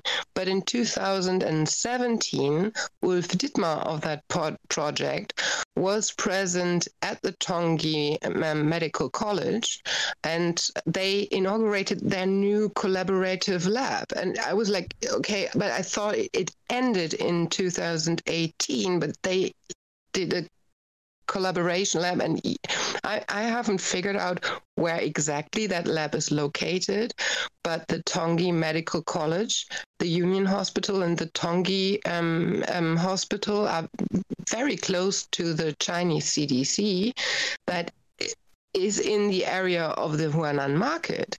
But interestingly enough um, angela merkel traveled to china and we had a press release on her press conference in um, what that said on the 7th of September 2019 where she says she traveled to Beijing and now she traveled to um, the day after she had traveled to Wuhan and visited the Tongi hospital Mm. and she visited Webasto, a company, a German automobile part supplier. Usually, we know it for for the the heating, the, the um, uh, stand heating. Um, but uh, when you look at it, she was in a sub supplier from Webasto called Clean Laser. And Clean Laser is producing surface disinfection lasers, like for bench work. Mm, mm, mm, mm. Okay, interesting. And we have the surface stability paper from the Semmelweis University from one year later Mm. Oh, the And one we looked at last time, the atomic force. Yeah. with the atomic force, right? And the so um, the stability that Charles also mentioned because it was it was in September 2020. It was like, ooh, that's not good. Like we, I, I sometimes had this, but I'm not the one who wants to make panic or drive you into some experimental gene transfection shots, or I'm profiting from something. I'm profiting so not, because I'm restricted basically from every side, and yeah, ba- basically Merkel had that two days travel on 7th of um, September 2019, and it's very interesting to know that they have this project exactly at the Tongi um, Medical uh, College, and that There was a there was a Robert, lot of suspicious stuff Again? going down around that time. Lot. yeah, and Robert said it was September of 2019. Mm, that they shut down um, the Wuhan lab and erased all the data and ta- had it taken over by military. Mm. That's what he said in, to to Congress. Had you was he- like, and Have you heard the anecdote that um oh shit it slipped my mind now what the example I wanted to give. Yeah, you, you carry on, it'll come to me in a second, sorry. No, I was just um, talking about the timing oddities, and I remember that in September I had the pressure to go back on Twitter. Mm-mm, So because I was cancelled from Twitter prior to 2019. mm, um, then I saw these rumors uh, about these um, pneumonia in Maryland in summer, and then there was some signals in September, so I went back to Twitter and I remember early October that I had the urge to get it working. You know, it's like it was that timing. I can confirm that from my own like spidey senses. Uh, God So- bless them. The well, I guess I, I- I guess the point we're we're aiming towards is that that that we have evidence. Rather rather than talking about the nature of the methods as being can't say not critical of, of course it's critical but um we we have this body of evidence in the, in the literature plus your own experience versus right now what is this again i i, I i'm going to just refer to it as uh, cooey gnosticism. Right? And we we need to get into a position where um, you're able to speak I, I, I know you're not feeling well at the moment, but, but to be speaking regularly, unlike your own space, and Mm. and potentially just doing what I'm doing, because there be, there will be so many people that would want to you, you know ask ask your advice, and uh, you know e- especially the money wise. Um, you know, I just I just do it as um, you give what you can Right. Yeah. and that that works and you know the fact that you should be struggling right now whilst you're doing such important work is um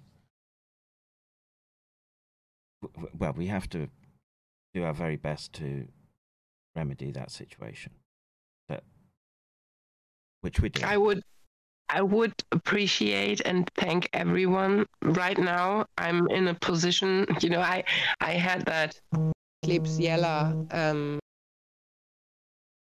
uh like antibiotic resistant bug Uh, bacterium. you keep you keep dropping out i don't know whether it's like you're getting alerts on your phone or something you might want oh to sorry. yeah you I might want got to it. in mute them or something. Um, I, I, I didn't catch what you said because of the, the phone. Hello.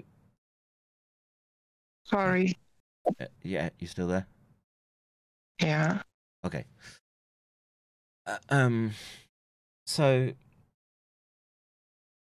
as a t- to take a tangent, um, what do you make of the premise that you you get a s- clone? Uh, sorry, I lost, Oh, I lost the connection. so I wanted to I wanted to veer off in a in a different direction somewhat, which is to the idea that the clone cannot maintain infectivity because of regression towards a sort of quasi-species mean.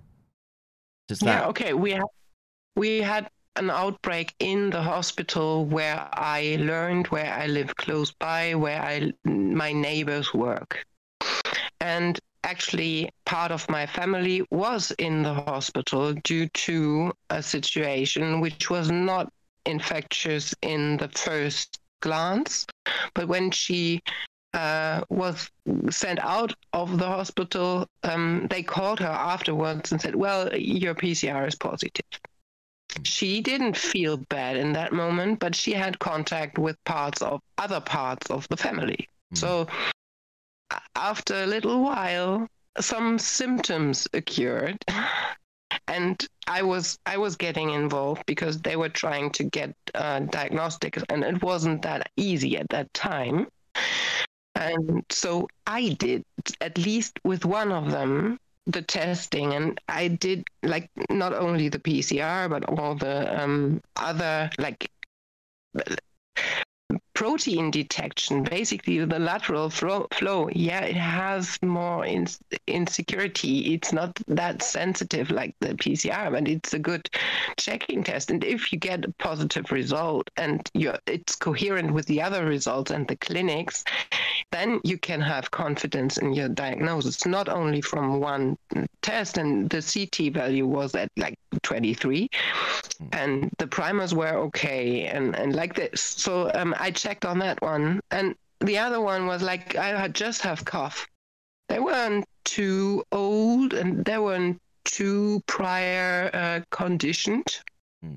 But that one, one day in the course where I treated the one that I had and was in contact with and just heard from the other ones, woke up blue or didn't woke up, wake up and was blue. So, like Oh stroke and pulmonary um, pulmonary embolism, and prior to that, it's just a cough, little bit coughing.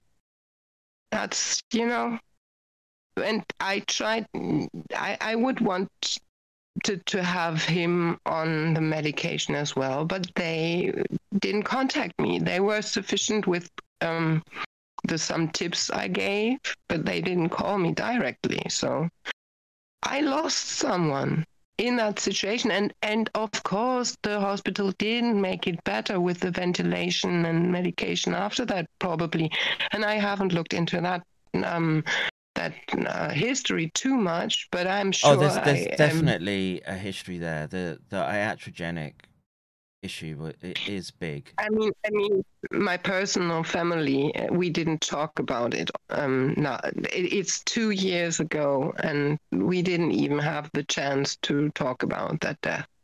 So, and my my father as well. You know, he he died 11 days after the booster. So it's, I'm not the one telling you the uh, nasty stories of the virus because I want to make you fear and make you take the jab. My dad died 11 days after it, and he was coerced into it. Yeah, as were many. As were many. Yeah, but my dad was kind of end of um not end of stage, but like he had a condition that was like terminal. Yeah, but he might have rattled on for years, right? Till they. Uh... Right. Make it better. And that's the whole point what we are talking about, because I know he had tau protein. He already had tau protein before he got these injections. And lo and behold, he got worse. Oh, Mm. Wouldn't have told you that. Mm. Yeah, And, you know, Well, it's it's rage-inducing that yeah. th- this sort of effect was unleashed on such a mass scale. Yeah. and you know, I know I know many that have just been damaged, uh, but on both sides of the equation. Whether it's I got lectured when about that situation in theory in 2002. So I knew I would be on the front lines two times as an MD, being civilian, not knowing intel, Mm. not being in the chain of command. But I didn't want to be in the chain of command. I actually chose to not go into mm, studying medicine via the military. And I considered doing that because I knew that they were doing all the research in the, into the bioweapon stuff. I started to study medicine because of me being interested in bioweapons because I wanted to know how to defend against it. And my, my supervisor said, Well, you have zinc finger proteins in every cell. And zinc finger, Google it, zinc antiviral protein. You yeah, have yeah, I'm, inhibit. I'm, v- I'm very familiar with it. But the thing So is, the thing is though, it, it doesn't work all the time because people get sick. In combination. You need to to like pull all the defenses, Mm. like uh, do entry inhibition, and not only one way of entry inhibition, but all the ways you know, like inhibit ACE2 binding and inhibit um, endosomal entry and inhibit like maybe uh, the the um, cholinergic binding. you know, I I, I picked nicotine plasters in one patient who had like prior condition neurologically because she got worse and it worked. The symptoms were better. so it's sometimes it's trial and error with your patients if they get kind of individual symptoms and you kind of extrapolate on what you've seen in the data to the clinics and the treatment maybe and she had like i think a few days she had she had this oh, it was nicotine chewing gum or something like that i think it was Oh, like one of my favorites. it was a weird advi- advice to give, but you know, it, I the the Heinsberg study barely didn't ha- have a ex-smoker or smoker in them. It was all non-smokers in Heinsberg in our first cohort. So You had E Valley there. Mm, No, no, no. I mean nicotine. Um, in in the Heinsberg study, which is the first cohort analyzed by Hendrik Strick of that TR60, where he went into the households and checked the household contacts and the prevalence of um, the virus in that first cohort in the Rhine re- region, um, early 2020, and.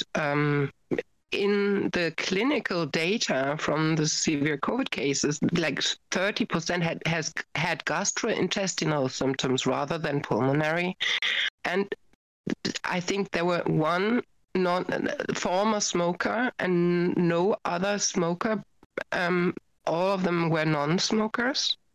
So that that was with the um, nicotinic acetylencholamine um, receptor binding homology you know getting you're getting where i go Uh, did i lo- lose I, I'm kind. I'm kind of following. Keep going. yeah basically as far as i know we saw that this um, spike also or the virus also binds to the nicotinic acetylcholine Yeah. receptors which is a neuro um, uh, Neurotransmitter. Yeah. Uh, receptor. And, and there's this muscarinic and nicotinic um, transmitter um, receptors uh, for uh, and and basically that's the muscular end plate. And the sarin the nerve gas has this kind of as as a toxin has um, effects on that um, receptor. So it expresses in a certain clinical way so if you have like like um, um, muscular tingles uh, when you're getting infected with the SARS-CoV-2 and and get more neurological symptoms, then it would be reasonable to think, okay, maybe that's the interference with the nicotinic receptors, and maybe if you give a little bit nicotine, then it can work as a competitive inhibitor to the virus binding to these receptors. That was the the reason um, that I discussed it with that patient, and just because we don't have this uh, RCTs on kind of these approaches doesn't mean that I can't talk with my cli- um, client and So, explain the problem. Uh, uh, And are there she can um, try. are there examples of? I wouldn't be surprised at one or two, but despite protein, um, as a corollary, the vaccine. How much do you think that they're uh, that they're capable of this cholinergic pathway attack, the the assault on the uh, autonomic nervous system? Is it, is it know, from, is it common in other viruses to see one or I mean we've got more than one here, but um, may, uh, you know maybe that's just an easy question in, in PubMed, but you know the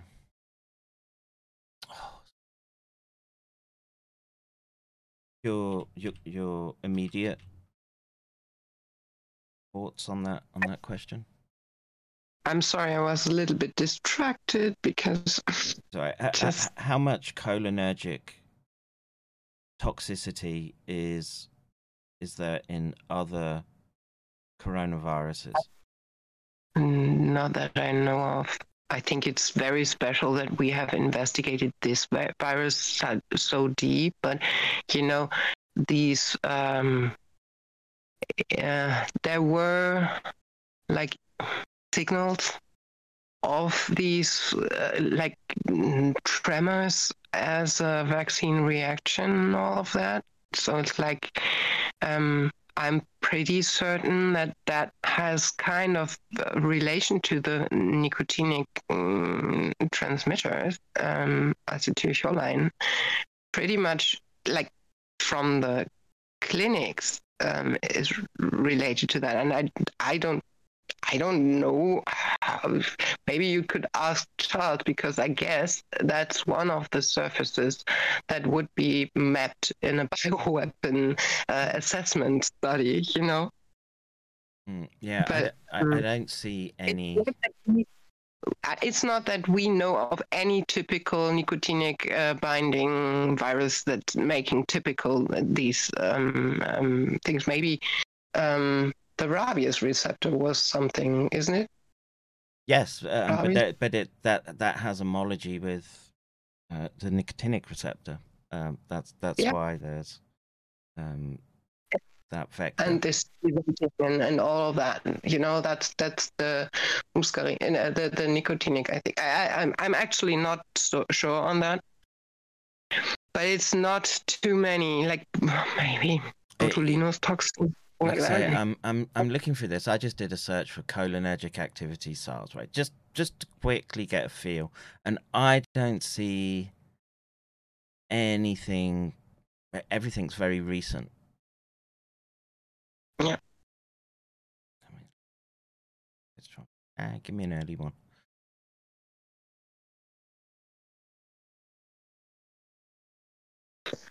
Uh, sickness leave is calling. Um, I need to go to families.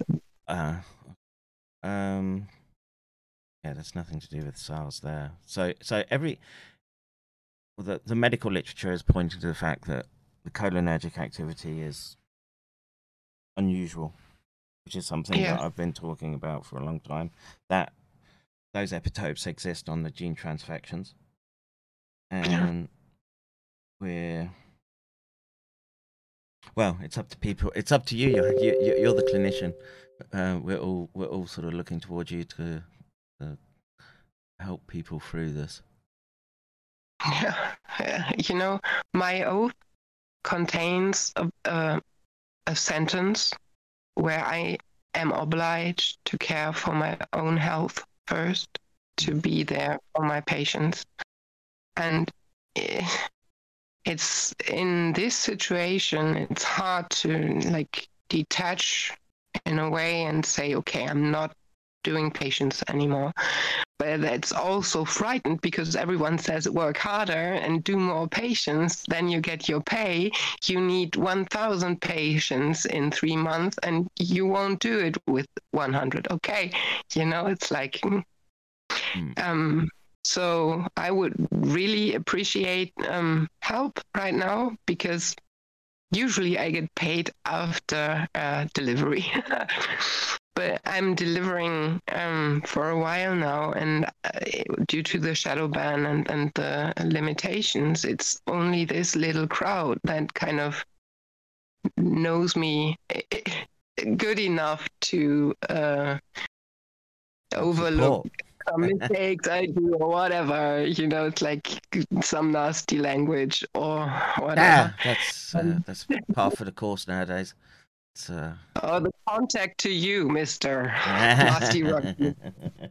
you know maybe i get a lot of heat because of that um, but you know i don't care we are all humans and every human is allowed to have his own mind despite in my country i'm not allowed to have some oh god, I, opinions.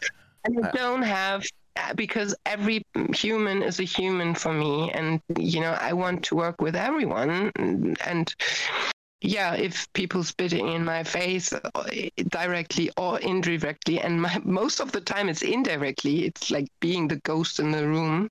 But I think some people know that, like Charles Rixey or Jessica Rose, and you also, you have done a good job with with all the platforms you build. So if you would want to help me, I would be thankful. Well, I, I, I'm more than happy to the bunker behind you, to, Mm. and it's something we can do relatively quickly. And I, I, I don't know, maybe maybe a sort of quasi seminar clinic type approach. Um, look, there's a lot of a lot of people out there that have been left in a bad way. Yeah, and I, the other research connections I have um, want to have me on air as well. So um, you know, it's like not that I started with it right now, and they um, they would appreciate it, I think, as well. The ones um, that I talk to in English, and um, ac- actually, I'm I'm trying to set up a research institute um, with a um, like funding society with ethics council on it to be independent, to have the opportunity to have like clinical trials with human um, subjects in an ethical way, to judge only uh, from from the scientific results and not from the pay of the product supplier who you know maybe we can find something out uh, in the future but i need to like survive this Yeah, we got to keep you in the game, man. Yeah.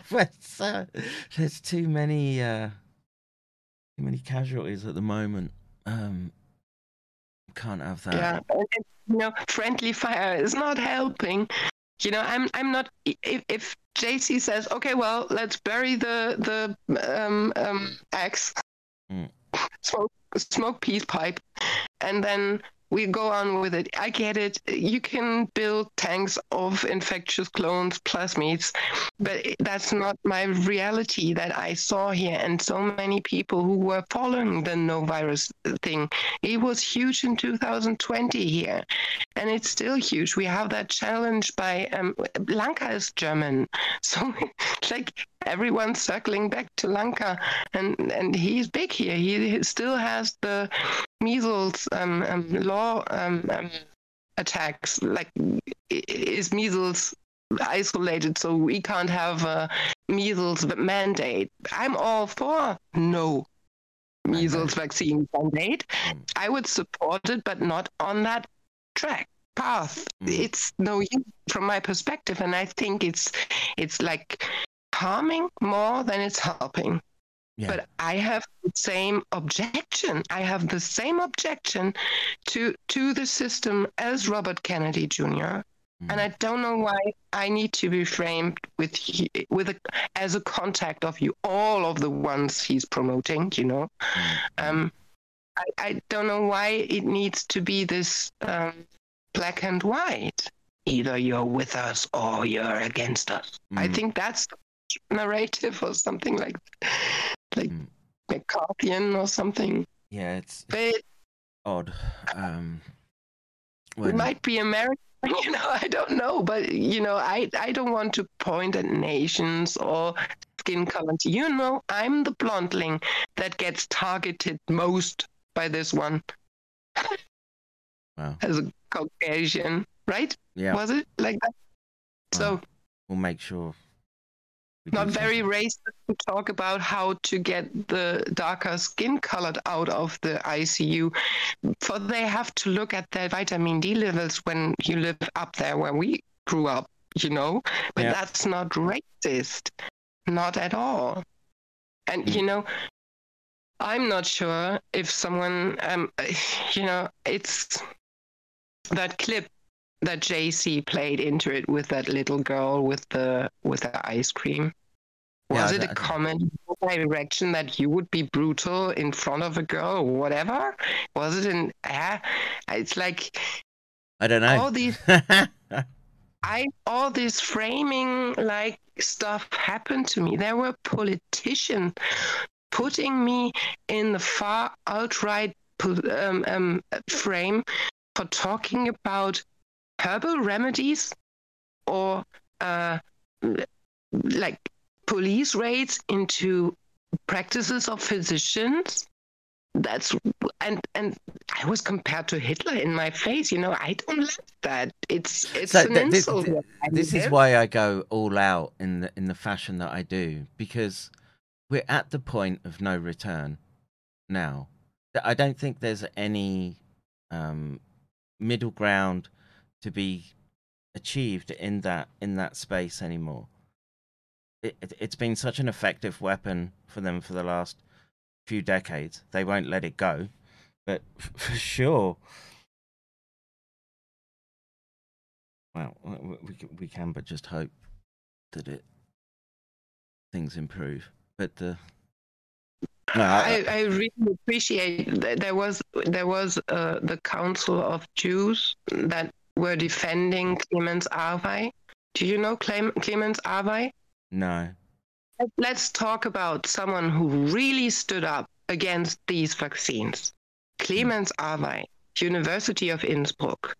He wrote uh, a summary about the nonsensical approach of mRNA vaccines in summer of 2020 and stuck out his head really far. He's a biologist. Uh, he was a biologist, and he's now dead because he was framed as alt-right he was defamed he was ridiculed he it was said he doesn't know anything about biology he's just a gardener all of that and now he's dead i was in contact with him for my first press conference and you know there there were huge huge attacks blown at people that stuck out their heads.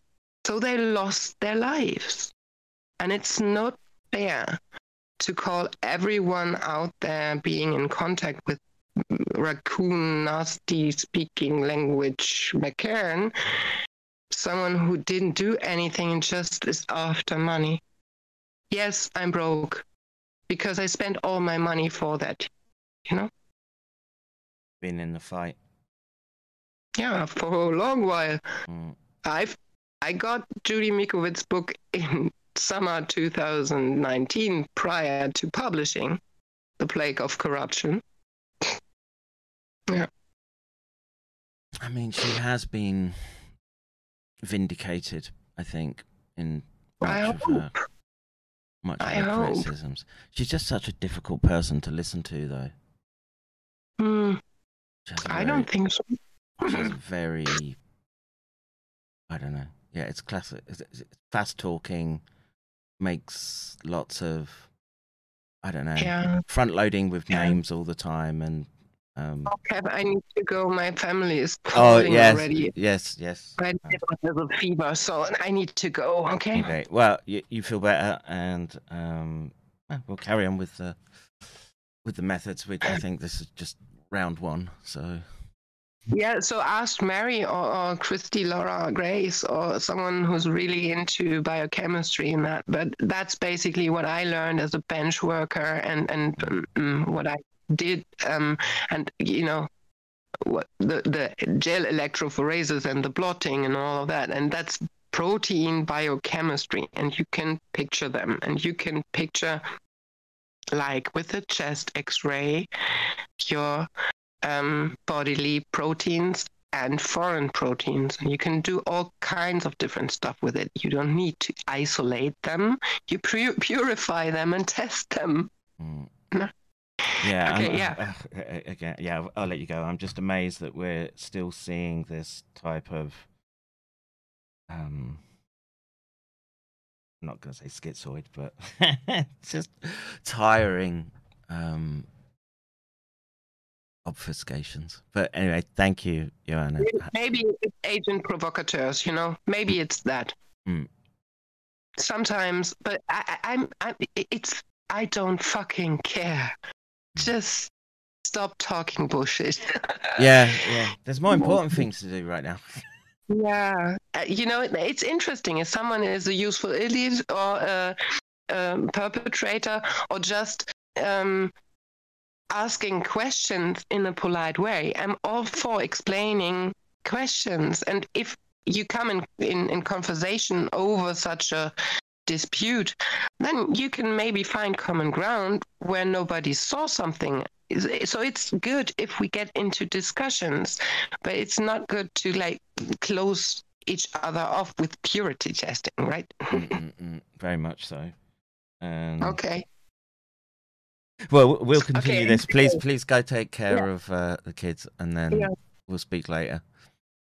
Yeah, bye bye. Thank you. And bye to the crowd. I didn't see any text from you. Sorry. Sorry. you can watch the replay. It'll be in the bottom left hand corner.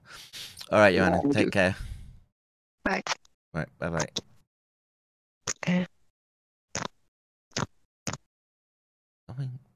Yes. Okay. So there we are, Joanna. Um, you know, I think I think it important right now, particularly as there seems to be this push towards um, scientific Gnosticism, that it's important to go through methods. It would be great to get Mary uh, involved in this discussion. Um, of course, anyone else who would like to join um, I, I just I, it will it will just help us navigate the the scientific terrain and that is, that is of import so let me just quickly check the chat just do everything else and then that's two streams for me today so hang on refresh refresh refresh all right let's go up here and uh, yes, hey, uh, Matt, you can have. It's. I've got a new one. I haven't edited it yet though, so um.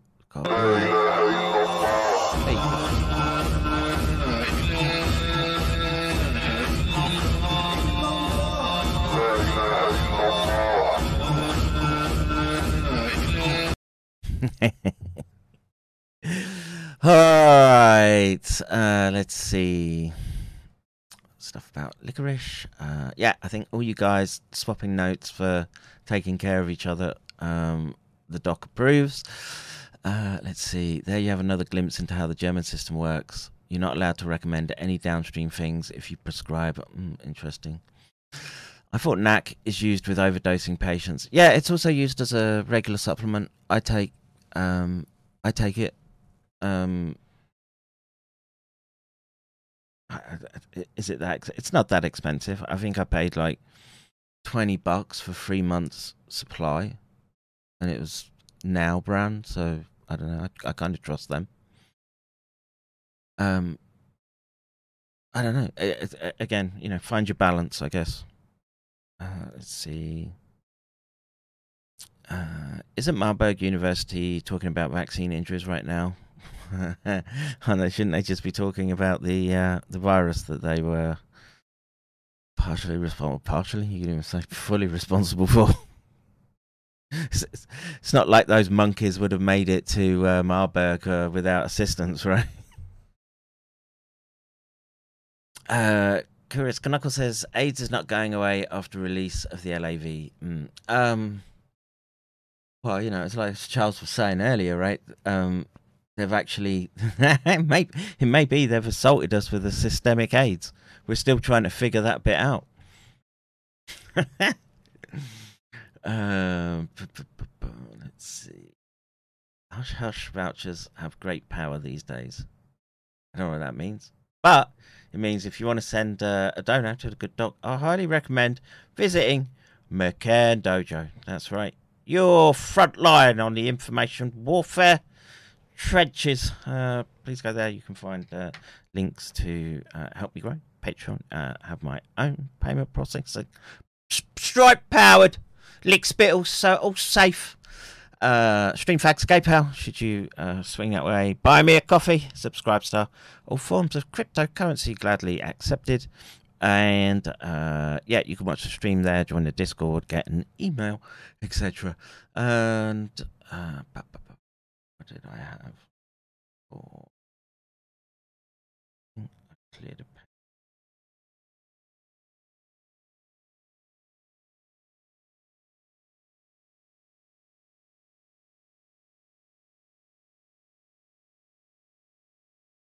Never mind.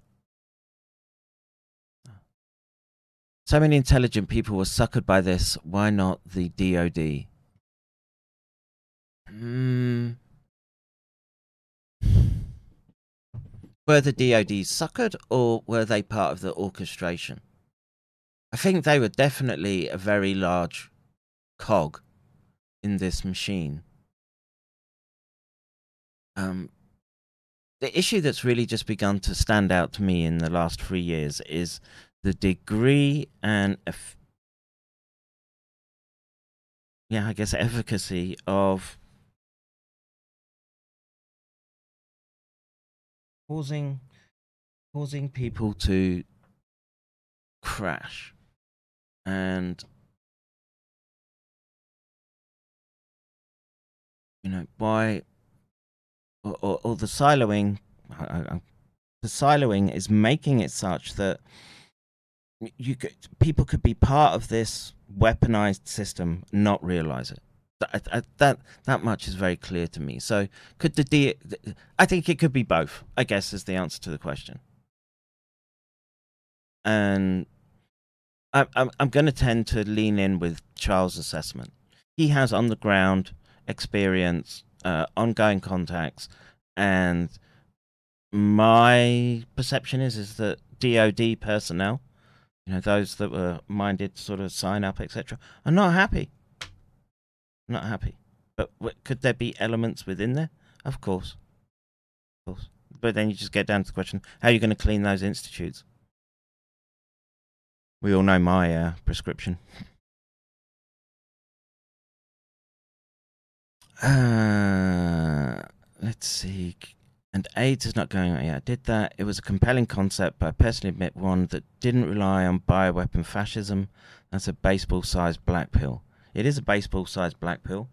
Um, but we are, it, it's not all going all their way, is it?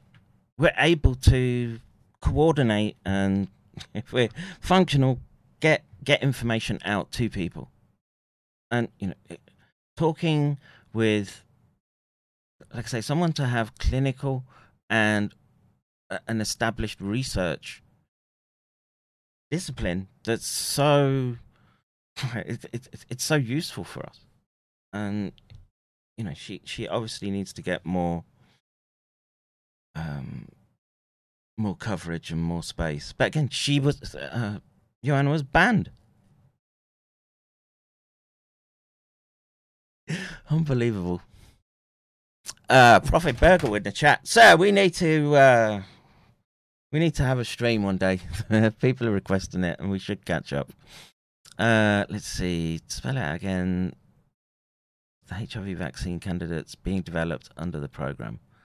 I don't get what that means. Uh, there were HIV COV hybrid vaccine works in several labs since the turn of the century. Uh, interesting, St. Nick. Um, uh, point to Zotero. Yes, Nick Zotero, um, another resource to leverage. Um, let's see. Multi-vector inhibitory polyphenols, who were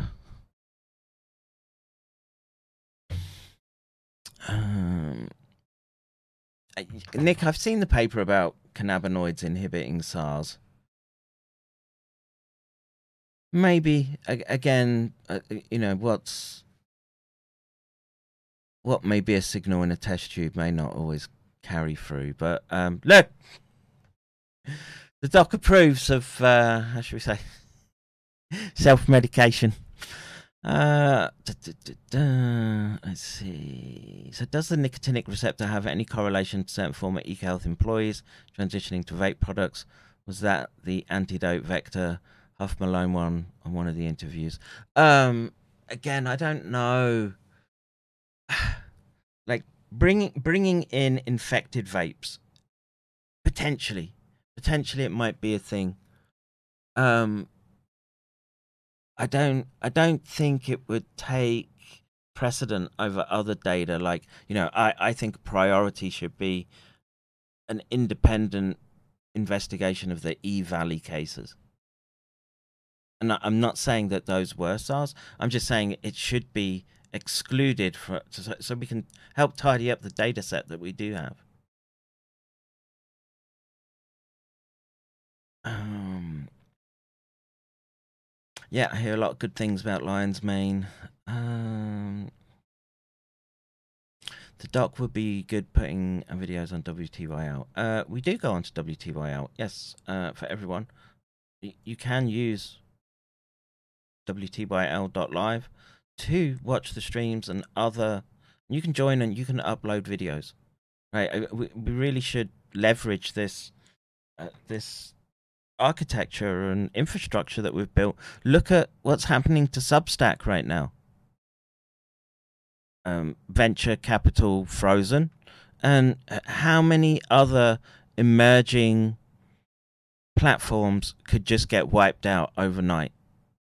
Whereas at least this way, we've got archiving, everyone can contribute, it's entertaining, etc., etc., etc. And yeah, it would it would be in my mind something a high priority to maintain in the coming turbulence. All right. Um, Red Beggar says, "Thank you, Joanna. We love raccoon nasty language, McCairn. That's uh, I salute you." Uh, look, man, I know I go a bit OTT. Look, you try doing this every day and try and make it entertaining. I challenge you.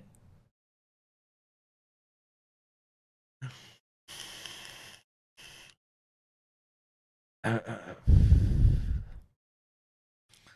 uh, let's see. Cole Kino says the US epidemic is single mothers and weak men, just to make it easier for the system to control.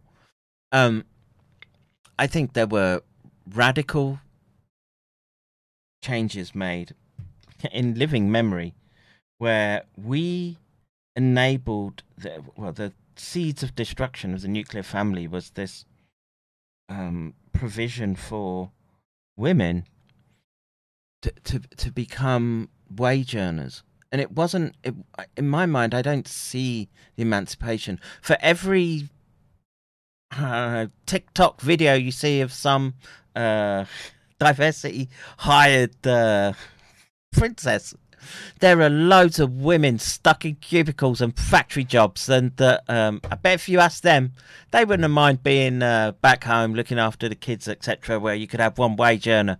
But now all that's been blown away, and now, now what do we have? We have trannies, trannies gunning down little kids in schools. That's how far it's gone. What a mess!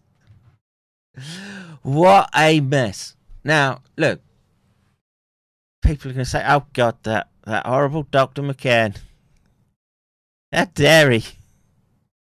How how double dog dare he talk about these things?" And I'm, you know, I'm I'm- I'm down with, but maybe a bit more. Uh, how should we say? We need some biblical standards. Let the uh, let the Sharia flow. That's what I say. Let the Sharia flow. Bring it. Get things back under control. Get the usury under control. Man. Trannies gunning down kids. How the fuck does that even get into the school? How Where did the diversity mongering politics warp reality so much that as they sat there around discussing and interviewing with this person, they didn't just sit there and go, That's a dude in a fucking dress.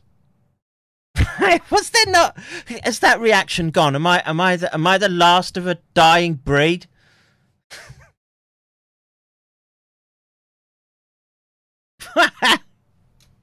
I know I got on the show. I was commenting in the chat right about single mothers and uh man, you're gonna pay the price. Families fa- family is hard and this idea that you can you can have this fantasy credit usury driven fantasy and, and and disrupt those natural orders. Holy shit. Well, we're kind of we're kind of seeing the results now, right? I saw uh, some tweet where they were they were whinging about CNN misgendering.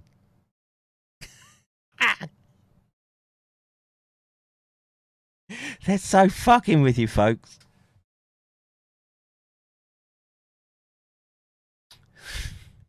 Catch up the chat. What's the chat say? Hang on. Uh, is that the bottom? Right. Uh, I guess it jumped something. Uh, I did that about cannabinoid. Did that, did that. Did that. Chemical Alley. The world has a severe lack of common sense. Mm.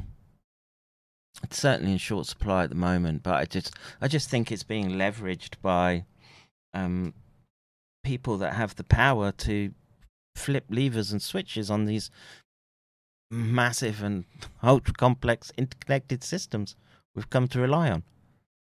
And like they realized they could weaponize the uh, medical, biomedical, sorry, the biowarfare space.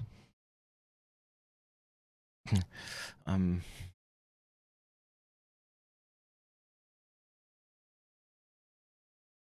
yeah, I, I like say, I wish I just had a better answer for the single mother thing. More burkers.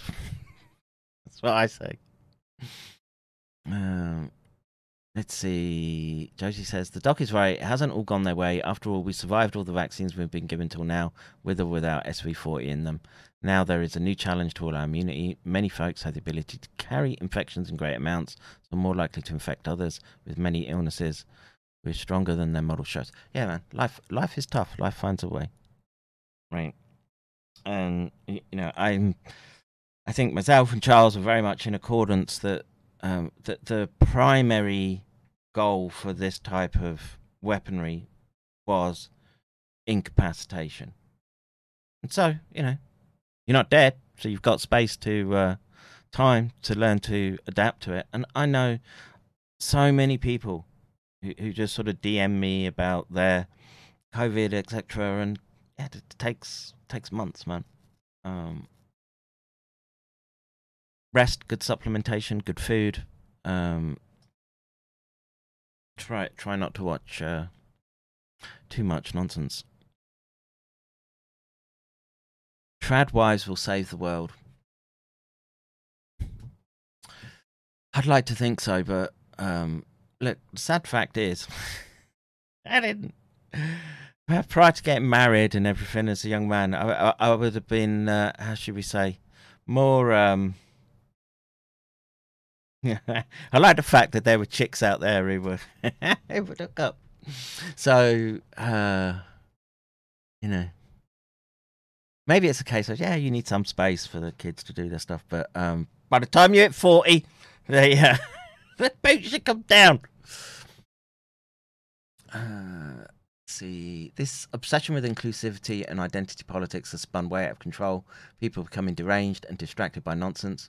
I talk about exploitation or inequality to students, and 90% have no inkling of what I'm talking about. All they want to hear is about gender, blah, blah, blah. Yes.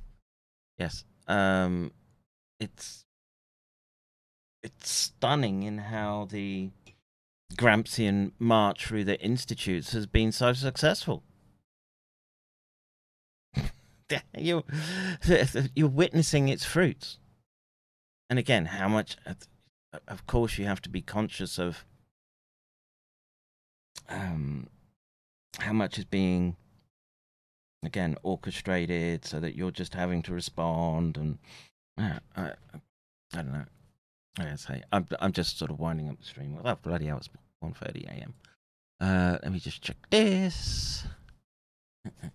Uh, and uh, no change there. So I will uh, call it quits. Um, like I said, we'll be getting up a web page quickly for Joanna and some links to support her, and uh, I'll I'll try my best to sort of guide her into uh, um, something like this. Uh, she can she can do the clinic side, and um, man, man, people like her are precious. People like Charles are precious.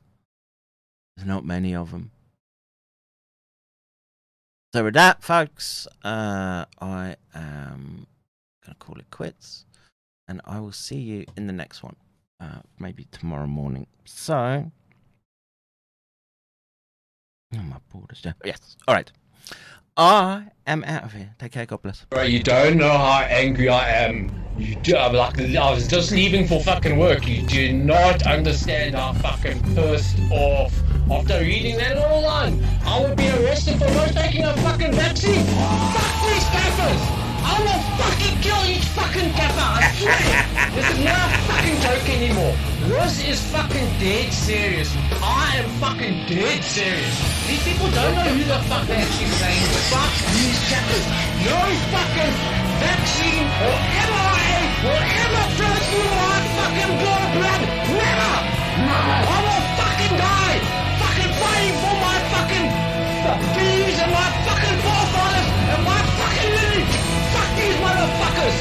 All that I five. like this guy. So check 45,000 confirmed dead. These Make sure, gaffers! make sure screw. Boom. These gaffers!